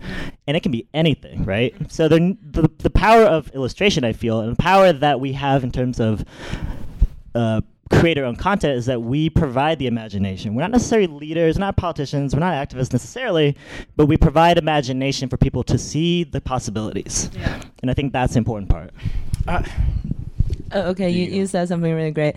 Um, but I I would say that um, there's definitely that, and as an Asian illustrator, I- would say like as illustrators, we work for content that's already been decided. So there's like quotas of, like m- most of the articles that need Asian things are mostly foreign policy. So I would say like you're hired for your identity, but you know how many articles really are gonna be there in mainstream media about Asian Americans. So like, it's it is like how you are but but if you're if that's the box that you ended up putting into like are you gonna like go with the uh like how many articles are gonna be published about queer people of color uh, and then that's when you lose work you know Yeah, I mean, uh, oh, do, do you have something? Yeah, no, I was just going to say it's a tricky Alexandra? thing, you know. Uh, yes, as someone who hires for editorial and frequently,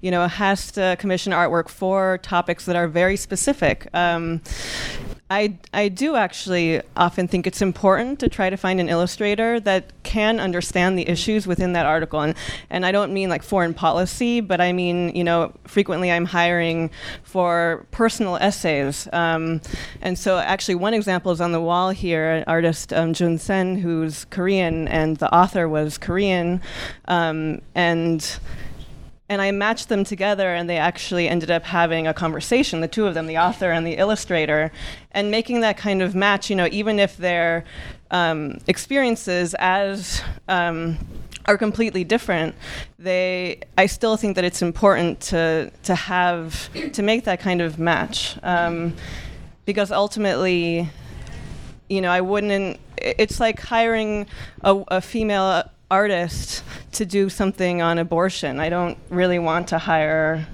a male artist quite as much. Like f- for for issues about um, a certain kind of experience, I want somebody who's experienced that. Yeah.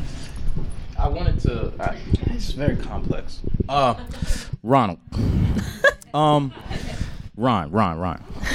So it's something really interesting about. Uh, there are a lot of artists, though, and this is one of the things I realized about comics, uh, in particular, black cartoonists who they work in house styles, like, and they're they've been working hard. They basically built a foundation uh, for artists like myself to maybe even capitalize on the commodity of my identity.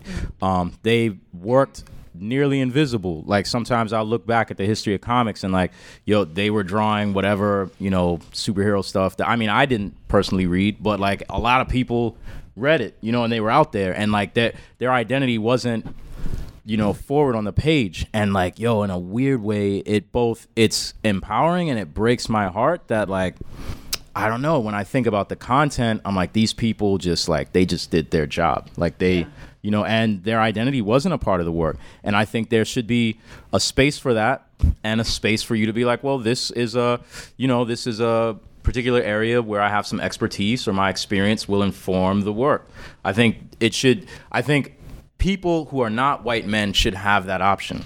And I think um, when we're talking about, uh, I guess, uh, economically, like the, the, what was it? We're talking about, um, do I get, or like, do, you know, capitalizing on my identity? Well, of course I do. Yeah. But like so do uh, white heterosexual men. Like eh, we're all, you know, like when it comes down to it, like maybe that's the default. Like, you know, so on Black History Month comes, it's like, wow, okay, so this is the month where I get to be like, you know, that dude. You know what I mean? Like I'm getting the jobs right now. Like I'm the first person you think about. Yeah. You know, like so I think it's maybe whenever I get whenever I get get that sort of a question, I like to flip it and kind of think about, you know, well, describe what it's like in the privileged position, like apply that to a privileged person. Like that same question if you're talking about like using your identity. Yeah, uh, then we have another online question. We have so many questions. Uh, Yeah, can I just? Oh. I just want to. I don't know if that's on this topic, but I had a question on this topic. It's, it's different. You can go first. Okay. I just If you from the to art talk director the mic. view. yeah. Get the money. So- so- Co- yeah. come, come on down. There you go. As from the art director's point of view, um, you know, and, and I I don't work in editorial, so I don't I don't I work in sci-fi. So you know, it there's there's sometimes sometimes specific in- issues of diversity come up or not, but I still find myself uh, choosing people to relate to certain things in the story that maybe have a you know a background that relates to it or not.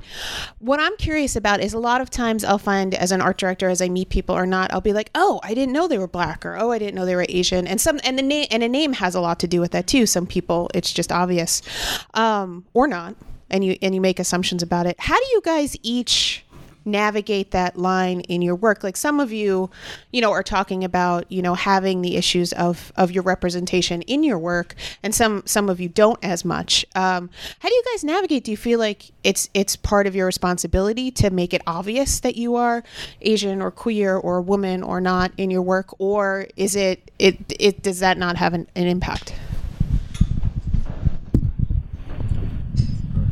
No, I. Oh. Just real Oh. quick, isn't it obvious that like Bob Dylan is like a you know a straight Jewish guy? You know what I mean? Like you know, like so I think about it. what he looks like Right, but I mean even in works in general, authors. But I'm sorry. I- no, no, you can talk about it. Yeah. no, I mean to to get uh, maybe to springboard off of what I just had previously said. Um, I think this is a you. We're looking at it as something exceptional for people who are maybe marginalized, but like it's not that it's not that exceptional. Like a lot of artists, like primarily, even if their name is like uh, you know Joe Jackson, which would you know maybe you know you don't know. Yeah, right. Right. Right? But like then you you you see the art or you know whatever and you're like okay well their identity is forward. I think in most, you know, like pick a pick pick a comic that's written and drawn by like some white men. It's like their identity is right there, like it's boom, it's right there on the page. So I think like most artists. Uh, you do if you're a person of color and you and you have to work in that sort of pastiche or like that sort of then like you do the job and I think even more so than someone who maybe is like a white man. Yeah, totally. I, I, I, it took me a while to get to this place, but I don't view my Asianness as a liability.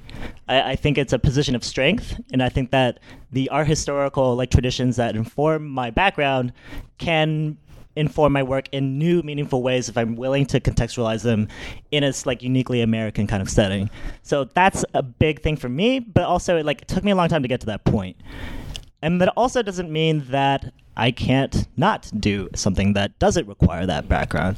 I can inject 10% of myself in something, or if I'm lucky enough, I can put 95 to 100% of all my being like into these particular pieces. If I'm, you know, if I get that, that's great. But I'm also talented enough as a designer and drawer, hopefully, if it's not trash. I I can solve all these other issues too. So I, I don't I don't view it as a liability. I think it's important for my psyche to think of it as not a liability, um, because I was at the point where I was viewing that as a liability. I, I grew up in the South, right? Uh, there's two Chinese Filipinos. It's me and my brother. Like we're the only ones in like a city of one million people, and trying to reconcile that and like growing up in the growing up in the deep South, like it's it's it's really difficult. And I didn't get to that point where I could talk about this stuff, much less draw about it, um, until maybe like two or three years ago. So it takes a lot of work, um, but I think developing an awareness of myself alongside the technical skills allows me to operate from a position of strength. So I don't mind if people want that, and I don't mind if people want my drawing ability as well. Um, this is Cathy. um, well, like sometimes I think I'll make something and it'll be like so queer, and then no one sees it besides other queer people. you know, um, I, because I think it's like a it's a question of privilege because uh, if you ha- have, privilege in certain ways, you don't have to consider um, these things when you're approaching it, and then I think in order to be to kind of fight that and be um, anti homophobic and anti racist is just kind of a question of just trying to educate yourself and like learn people's backgrounds and not make assumptions and stuff. I'm not saying it's you, I'm just in general. it's like it's like something like because there's only so much you can do if someone doesn't like want to do it just just because they want to, and not for any of like oh like I should because Yeah. but just like I want to. I, yeah. I feel like being sometimes you just have to be very deliberate to fight your privilege. yeah. Yeah. Uh, Oh, we have I a- want to say something. Oh, yeah, sure. Uh, this is Yao. Uh, I actually worry about it quite a lot because I, I left school two years ago, so I'm still relatively new in doing freelance illustration work. Uh, and then I would say, like, when I don't meet people directly uh, from my name, you can definitely tell I'm Chinese, but you can't tell I'm a woman. And you definitely, like, I won't even be like, hey, how are you? I'm queer. Like, you definitely not know I'm queer. So, like, I like when I have when I hand people my business cards, when I email people, or when I send portfolios, or when I design my website, uh, or even just like how I write my Twitter bio, uh, I'm actually always worried: are people gonna assume that I am going to be uh, specializing in Asian stuff? Like I just happen to also be well versed in Chinese culture. My mom's a researcher. Like I just like know that stuff, but like I worry like people would stash my card away and be like, oh wait, Toby have a foreign policy problem, or we'll wait until it's Chinese New Year's and um, we'll, we'll give this article about brain health to someone else. So I do worry uh, about it, and then sometimes I uh, I have I have like come up with like fake names before. It's like when you're at Starbucks and you just don't want people to call your name, or like if you're in like an elevator full of men, like all of a sudden someone opens the door for you. It's like, oh my god, I'm a woman. Like you just like woke up. and then like sometimes I feel like for people with a a name, you know, if it's just like not my name. Uh, like when people meet you or when they see your card, it should be like a blank piece of paper, and then they can, I can tell them whatever I I want to tell them, and uh, I sometimes feel like I am losing that initial. Um, control over my marketing and my branding because people have pre um, conceived assumptions about how this is. So anything that happens after that is going to be counter or like an affirmation. It's like, oh wait, yeah, okay, this is where like the Chinese stuff come in, or like wait, they like didn't do anything Asian related. That's so weird. So like that's a pre thing that happens. Was that I can't reverse that. I I, I live with it. So that's my feeling. Okay. Uh, yeah, actually. Oh, uh, someone else want to say something? Yeah. One more thing. Um, okay. Yeah. Sure. I think there's a huge spectrum of visibility. Like you see the name Odera Igbokwe, and if you know, like Nigerians are like, that's an Igbo Nigerian person. It says it in the name. Um, you see my work, and it's representative, and it's like, well, they're drawing all black characters as default. Um, and in my Black History Month series, looking for different artists, I was super surprised because I'd like have a list of 50 people, and I'd have to cross off 10 because I'd be like, this isn't a black person. This is like a white guy doing children's books of black people. and it was like, it was, on one hand, it was like inspiring that they were doing this work because it had visibility, but on the other hand, it was like, are they benefiting and commodifying like black beauty if they're only drawing like black characters as their entire body of work? And so, maybe, like, where do they where do they get those images from? Yeah, exactly. Like, like how personal are those? Exactly. Yeah. Uh, exactly. That's a good question. Uh, so this question is actually from Ron. who's on the panel. and it's for Ron. No, it's not. um, so the question is, it's, you know, what about when you're hired to represent your perceived identity, but it's not your identity? I uh, oh, yeah, yeah, I'll, I'll read the rest too. Okay, yeah, it's a it's a good example. I don't know if you want me to read it. I.e., like you know, quote unquote, hey, black guy, draw this rap comic, or like, I don't I don't like rap though. I'm from Utah. I'm, I'm into Mongolian throat singing. Ron Ron wrote that. That was good. That was good. What about that though? yeah, but but but but yes. What what about that? Hmm. Has that ever happened? That hasn't happened to me, but I think if you're an illustrator who is underrepresented i- and it is a job that you want to take, you have that privilege to take that job because you don't have a lot of privilege. Yeah. Um, I think it's important to get paid, but um, also, uh, I kind of purposely don't take jobs that are like, it's a queer book. Everyone's queer. Ha ha ha. Like I don't. like I kind of purposely am not into that because I'm like, uh, why are people picking this book up? Is it like is it for artistic reasons? it's just not something. You I don't don't feel like it's like being like consumed. Like oh cool. Like now it's Yeah, I don't want to be like the queer cartoonist, you know? Yeah. I want to be Cathy.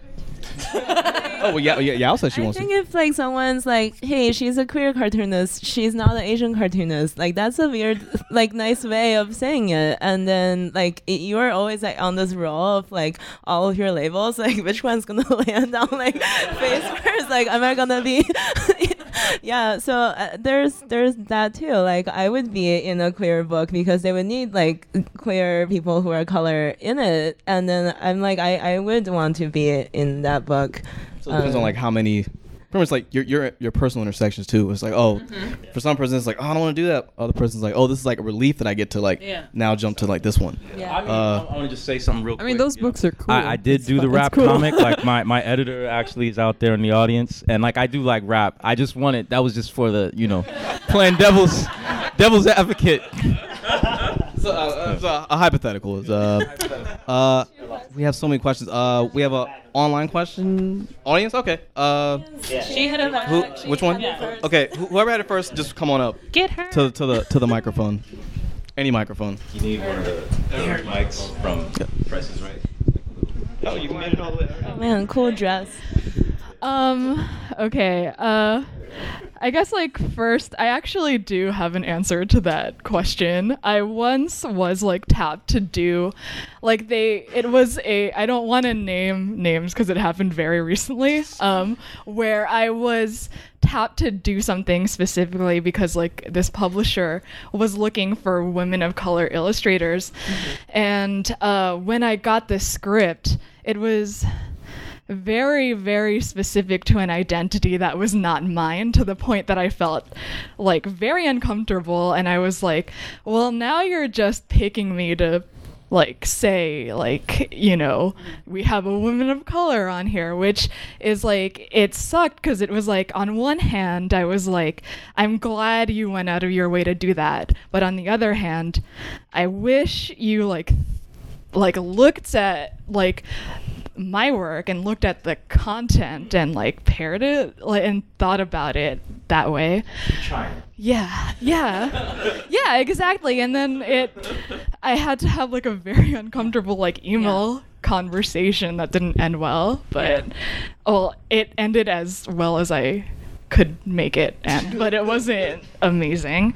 Anyway, um, I wanted to ask about like, um, for example, like when you're like writing your stories, I feel like there's sort of sometimes a burden or like a baggage of like wanting to make your protagonist like the same like your identity but then being kind of afraid to have like that like since for example like as an asian woman there's not as an asian american woman there's not many like asian american protagonists so then there it becomes like a burden to make your representation like the perfect representation and it and so it gets kind of daunting to the point that like okay maybe i'll just like make a white character like make her like half white or something like that to like sort of compromise that is there like anything you guys do to get over it or Well, I think um, it's everybody's prerogative, right? I was kind of talking about,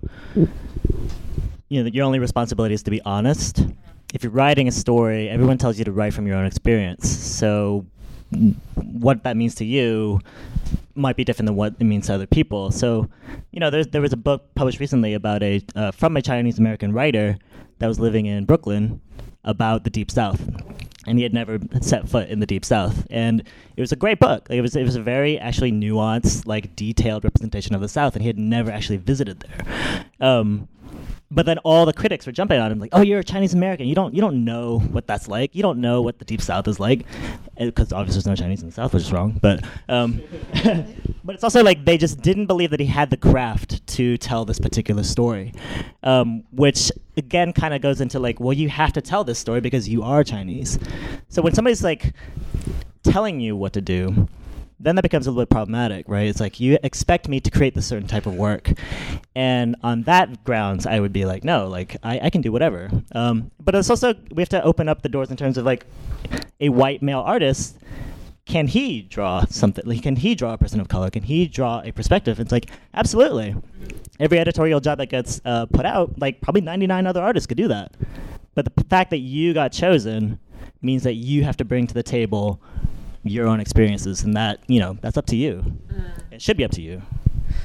Yeah, I feel like a, um, I mean, when you were, if you were offered a job, I would just say take it, uh, and Just don't even ask. because they're yeah, like, and then you can do your own spin on it, like exactly how you think it is. If someone comes back and be like, "This is generic," uh, which is like a thing that.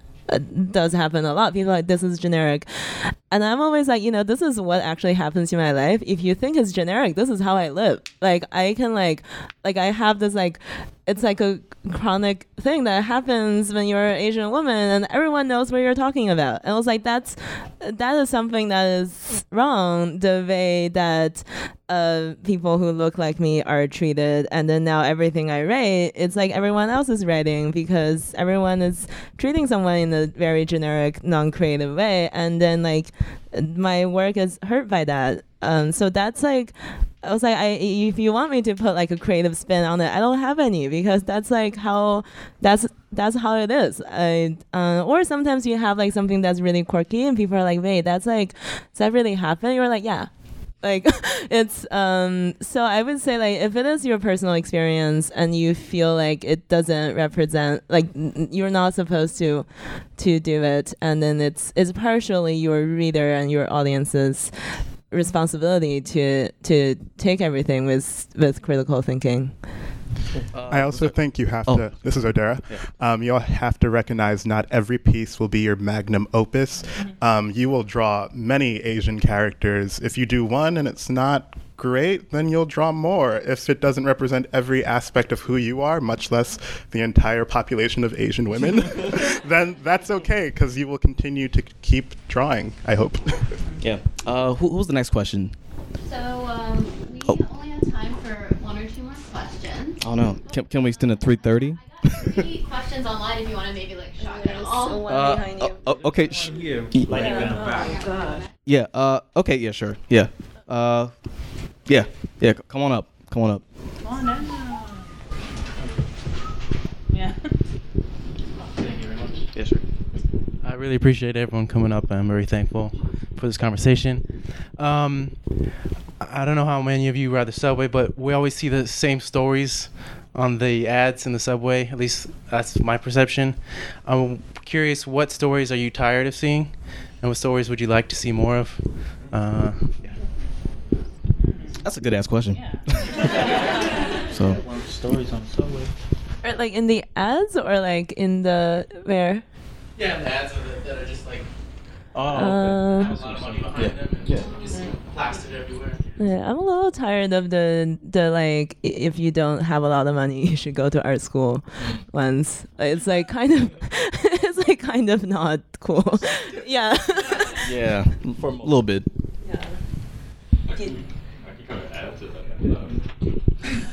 Come on down.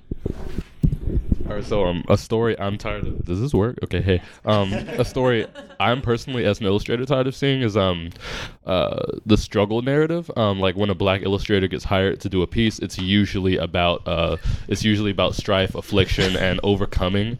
Um, you know, and pretty much not showing any positive uh, outcomes of being a black person in America.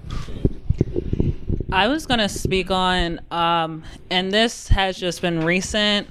Uh, it's been over a year with all the police brutalities. I think I'm. I I know I'm tired of seeing this this this picture of like this aggressive black person.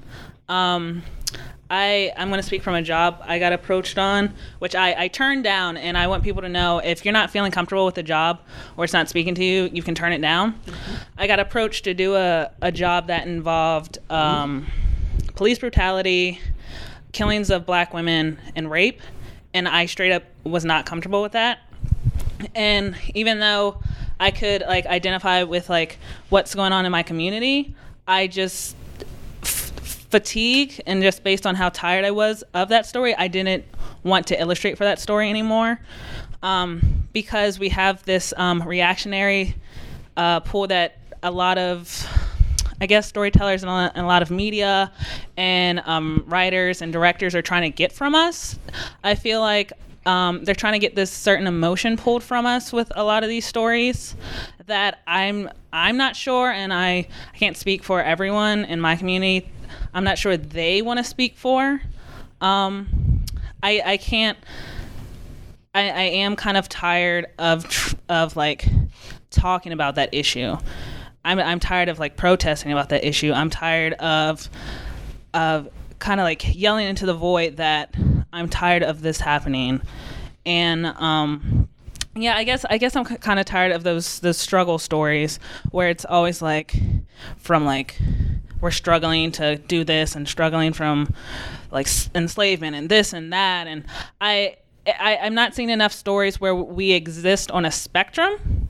It's always we're either one way or another way, and we're not getting uh, the queer folks who are like doctors, or the queer folks who are this way, or Asian Americans who are this way, or just um, marginalized people who exist in different categories. It's always one way or the other, and I I know I'm tired of those stories where it's always the extremes. It's either this black person who is, and I hate this term, a thug, or it's the black person who's the token nerdy kid. and we it, we we don't we aren't allowed to exist on another s- spectrum besides those two. And I I don't know if that's happening in other communities where like you guys only exist in a certain way. Um, but yeah, those are those are the stories I'm tired of seeing a lot. I need I, I mean I know they need to get talked about, but it, it is tiresome to just speak on those all the time and illustrate for those all the time. I think oh. the, Odera. I think those Shannon. are also very. I think those are so tiring because they're so painful. It's like every week, it's like there is a new black body at the hands of police brutality. Would you Would you like to comment? And it's like you know what Ron our said earlier comments about the, are. uh, the uh, Um, spectacle.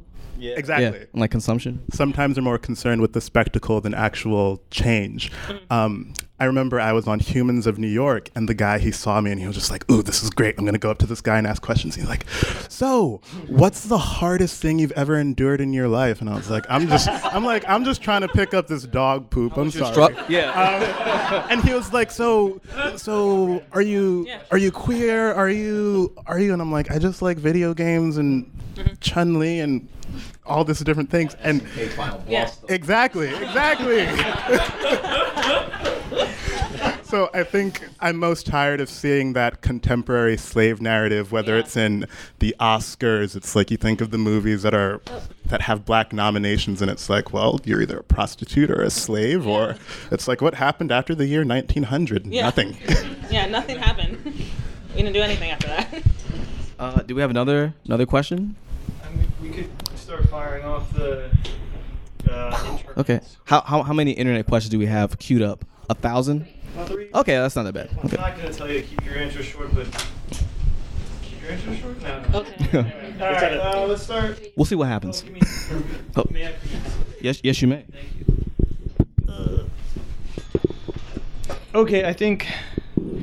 Um, we, and I, I wanted to add we've we've been talking a lot about teachers and uh, content and all this thing. That I see teachers as art directors. That's how I treat my class as if I was an art director. So having an art director on the panel, uh, curious to kind of open that up. And to this question from the internet, how do you guys balance talking about social issue social issues on your social media or in your life, I guess, publicly in an effective way without tarnishing your reputation amongst art directors and potential clients? There you go. For me, I think if the way I speak about any issue that is affecting me or oppressing me, if that tarnishes my relationship, that potential person is not someone I want to work with. So it does the work for me.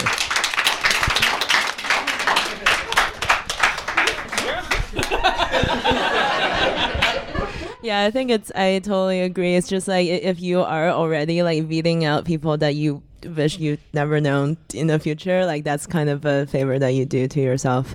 Um, because if you were not speaking about it, they didn't know that about you. They hire you for a job and you disagree, and you're like, why am I? At this place in my life, working with this person, you're weeding that out of your life, and there are plenty of people who want to hire you. So, Yeah. Uh, hey. Uh, I mean, yeah. I, I'll read them. I'll read them. All right, you just think these two right there. Okay. I now have the internet in my hands. Uh, let's see. Okay. Wow, that's pretty good. Uh, two at the top. The, the gray one. The great ones. Uh, okay, so how do you guys feel about the direct market sale of comics and how it impacts uh, new talent and new voices from getting established and like, you know, maybe moving up the rungs? Um, you know, since it's all kind of like pre-sale driven, it's like established names um, and publishers are kind of the only ones that benefit from it. Um, so what can be done to change this? Is that? Sorry, I don't know what direct market sales are. Um, it's Maybe like you're that's- selling that's- to selling Okay. to Yeah. stores and stuff. Yeah, yeah, like Publisher selling yeah. the distributor to stores. I don't know. Like I think it's tiresome, Ronald. I think it's tiresome. Ti- tiresome. Um, it's a weird. I mean, it's a weird place for me to speak from because like I've gotten to a position now where I kind of like, I don't know. That's like that's my bread and butter, I guess. You know, but for the people who are kind of moving in different circles, I think uh, what's exciting. I mean, I just think the internet is exciting. Like, I don't really even read a lot of like comics. Like, I don't go to the comics. I get like Hellboy. That's it. You know what I mean? Like, I I think the internet is just. I mean, how do you monetize? I don't know. I think uh, if I were speaking to someone who's young and um, trying to come up and like they're concerned with this topic, I would be like, yo, be on the internet. Think about uh, alternative ways of monetizing. Like I don't know, maybe look into Patreon. Maybe uh, look into you even take it to like coming out of the back of your trunk with something except with the internet you know like you just you're talking to people individuals who like i see i forget what they call it but there's something where someone can um they can give you a little bit of bread for your comic and it's like i just saw it online the other day. I forget what it's called though. You gum Yeah, gum yeah, road. yeah, Gumroad. Yeah. Gumroad. You know what I mean? Like, I think that's an avenue, and some of the people online are getting more views. I don't know if they're making more money or like if they're, but at the same time, are the artists getting that money anyway? Even in you know comics, you might you might get a better rate than someone working for Boom. I imagine you would. So that's that would be my advice. Yeah, I would say um, I started self-publishing my comics, and I don't put them out for free ever. Like even if someone like I I draw for Autostraddle, it pays forty dollars a strip, but it is not free. And then people do use the site, and the site gets paid by sponsoring ads, and you know like there's like you are not part of giving something out for free. And i i think it's uh, great that way. Like everyone should feel like they are reading your comics not like a piece of free flyer somewhere on the street. And then like sometimes people work that way. Like you make them give you a little money and all of a sudden they respect you more. And uh, i would say like you can start really small and then sometimes like life just gets really hard and you need to figure out how to feed yourself like that's just a thing that everyone does and i would just say like it might not happen overnight and it might not happen in two years might not happen in 10 years but it maybe will happen later and you have to have that patience Yeah. Um, okay, so we have this another question from the internet. Uh, this one's for Yao and John. Uh, it's on the Asian American diaspora experience. There's a little, there's a little hyphen there too. So. Um, yeah, yeah. There's, a little more to the- question. Uh, so, and saying this is speaking from a Chinese American who grew up mostly in the U.S. Uh, do you guys ever feel kind of pulled between kind of having two different backgrounds and almost as if you're unqualified to accurately, you know, portray either cultural experience, Chinese versus American, in your work? um, I'll try to relate this to a larger context because I don't think it's like you don't want to hear me just rant about Asian Americans for two hours, although I could.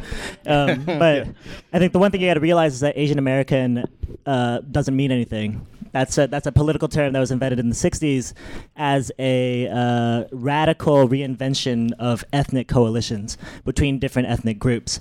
So its radical invention uh, in the 60s means we have to create it.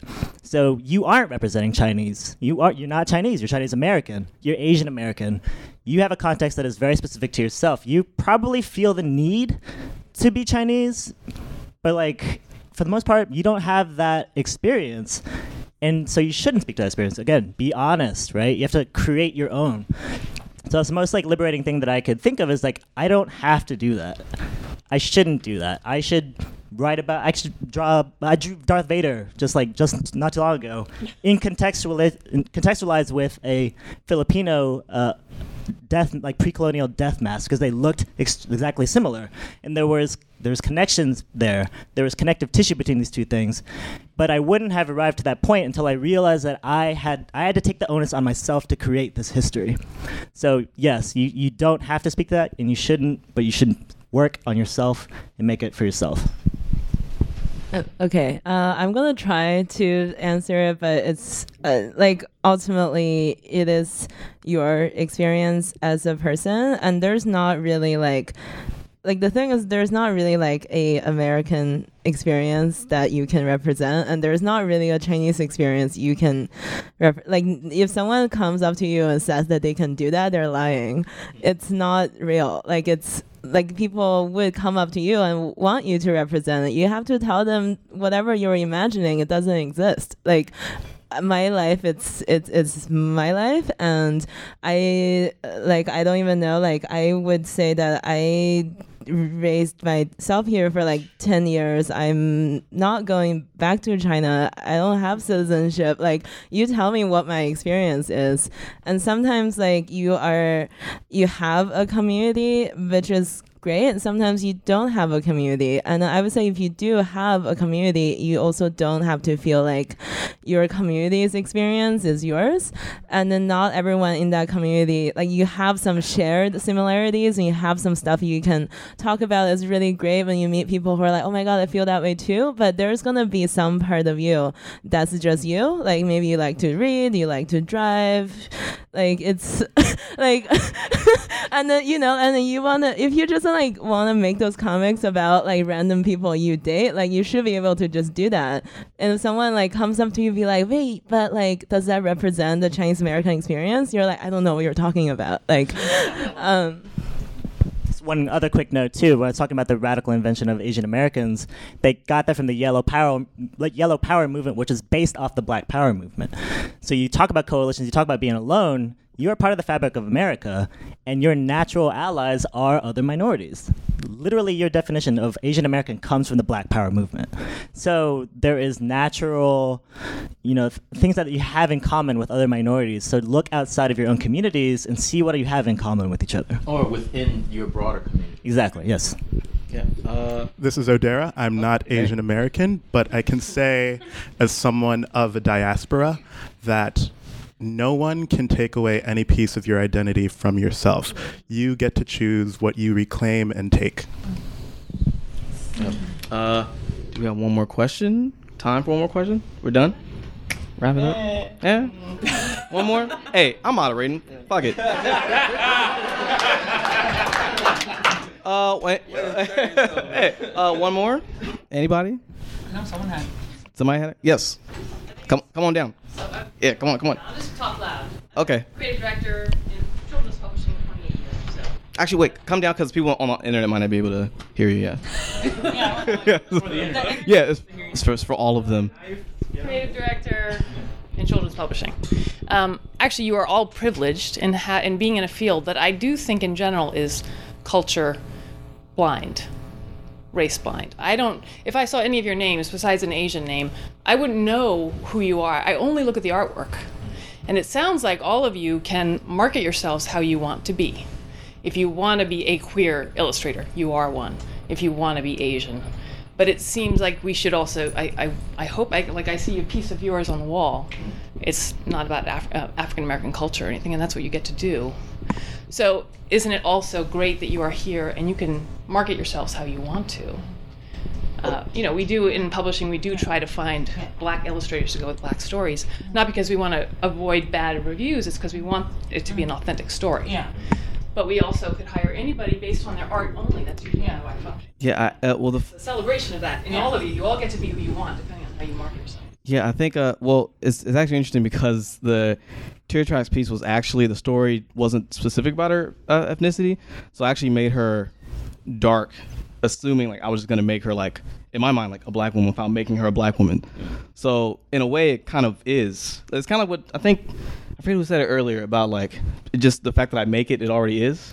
Um, and I, I don't know. I think it's kind of weird to connect it to like marketing, but it's almost almost kind of revealing at the same time because it's like, oh, if you market it, but it's like who's expecting the who's in the market, who's expecting that.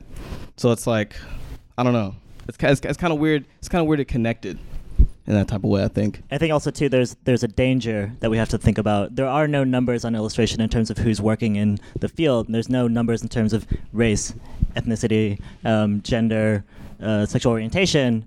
But if you look at every other field, every other creative field, it is majority white, disproportionate to the actual population of the United States. So if you look at New York City, um, 75% of the people working in art in New York City who that have art degrees and are making all their money off of art that are white. New York City is 33% white, right? New York City is 15 or 13 to 15 percent Asian American, and maybe 20 percent of the Asia, uh, 20 percent of the people that have art degrees are Asian American. Only 8 percent make their money. It's then the, the the numbers are the same. It's like the numbers are the same. Every minority they're held into these single digits. So you're talking about the people that are hiring, the people that are making the work. does that really reflect the the racial reality? Same thing for Hollywood. Same, same thing for publishing. So I'm looking at all of these things, and I see I see a pattern there. Um, I don't have the numbers. I can't tell you exactly what it is in illustration, but everything else in every other creative industry points to a reality that isn't reflective of what we're talking about. So, Yeah, this is Yao. I I would say like it's uh, we can market ourselves however we want, but I would say it's it's very difficult and it's not flexible. Like you kind of get one or two shots and like I think it's very difficult to get people to understand that I do want to do all the Asian stories and then some like other stories, and then you uh, kind of are blocked off one way or another. Um, it, I think for, for books it might be a little better, but um, definitely for editorial, you either like market yourself as like I can do all the Asian stuff, and then you kind of have to like really avoid doing it for people to like want to put you there because you're kind of running like on the uh, a, a tabs of of things that you like people think you can do and then they kind of just like don't think of you for other things also just one i guess final note on that point. Um, diversity w- when we talk about diversity we talk about inclusion and we talk about having all of these voices illustration is such a it's a creative industry. We can only be strengthened by having a lot of different voices. Think of all the art historical traditions you just completely ignore because you don't learn about them in art school. You don't see them reflected in the current trends of illustration. If we had all these different voices contributing to a larger whole all of our work would be better all of our work would be better. There would be so many more avenues. So we think we have to think of diversity, quote unquote, as a as a strength Uh, of the industry. Ron, Ron, did you say earlier? You said something like uh, uh, inclusivity by its very nature is meritocracy. Yeah. Right. Yeah. Right. We want a normalcy of diversity. We want to become normal. That's it's so funny, you know, it's a funny thing because um, Ronald. Uh, yeah, wrap it up. Uh, this is a, just to piggyback on what you just said.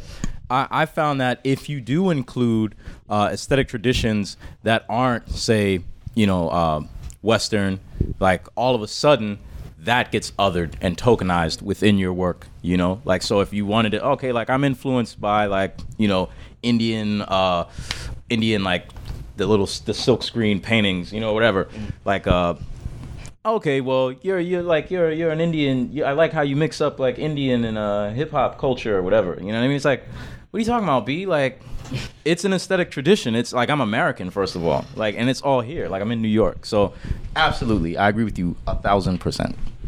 Yeah. Um. Well, Two I- mics. yeah, I'll take two mics. uh, yeah. So only had two hours, and it's like it's still never enough time, and this will not be like we'll keep doing this as like part three thousand. Just just keep going. Um. So yeah, thank everybody for coming out. Stories matters too. Thanks for asking questions. Uh, keep talking, which I think is most important thing. Like once it's done, just keep going. Talk after the show. Ask us questions after the show. Um. Yeah. Thank you. Thanks for coming out.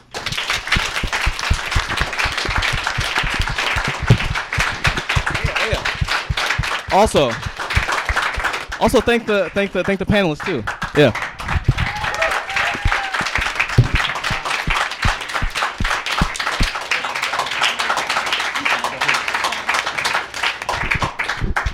And also the host, John Jensen. Yes. Yeah.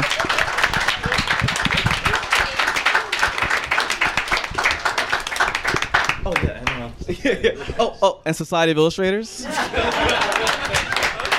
I, I, I, I think that's it. I think that's it. Yeah.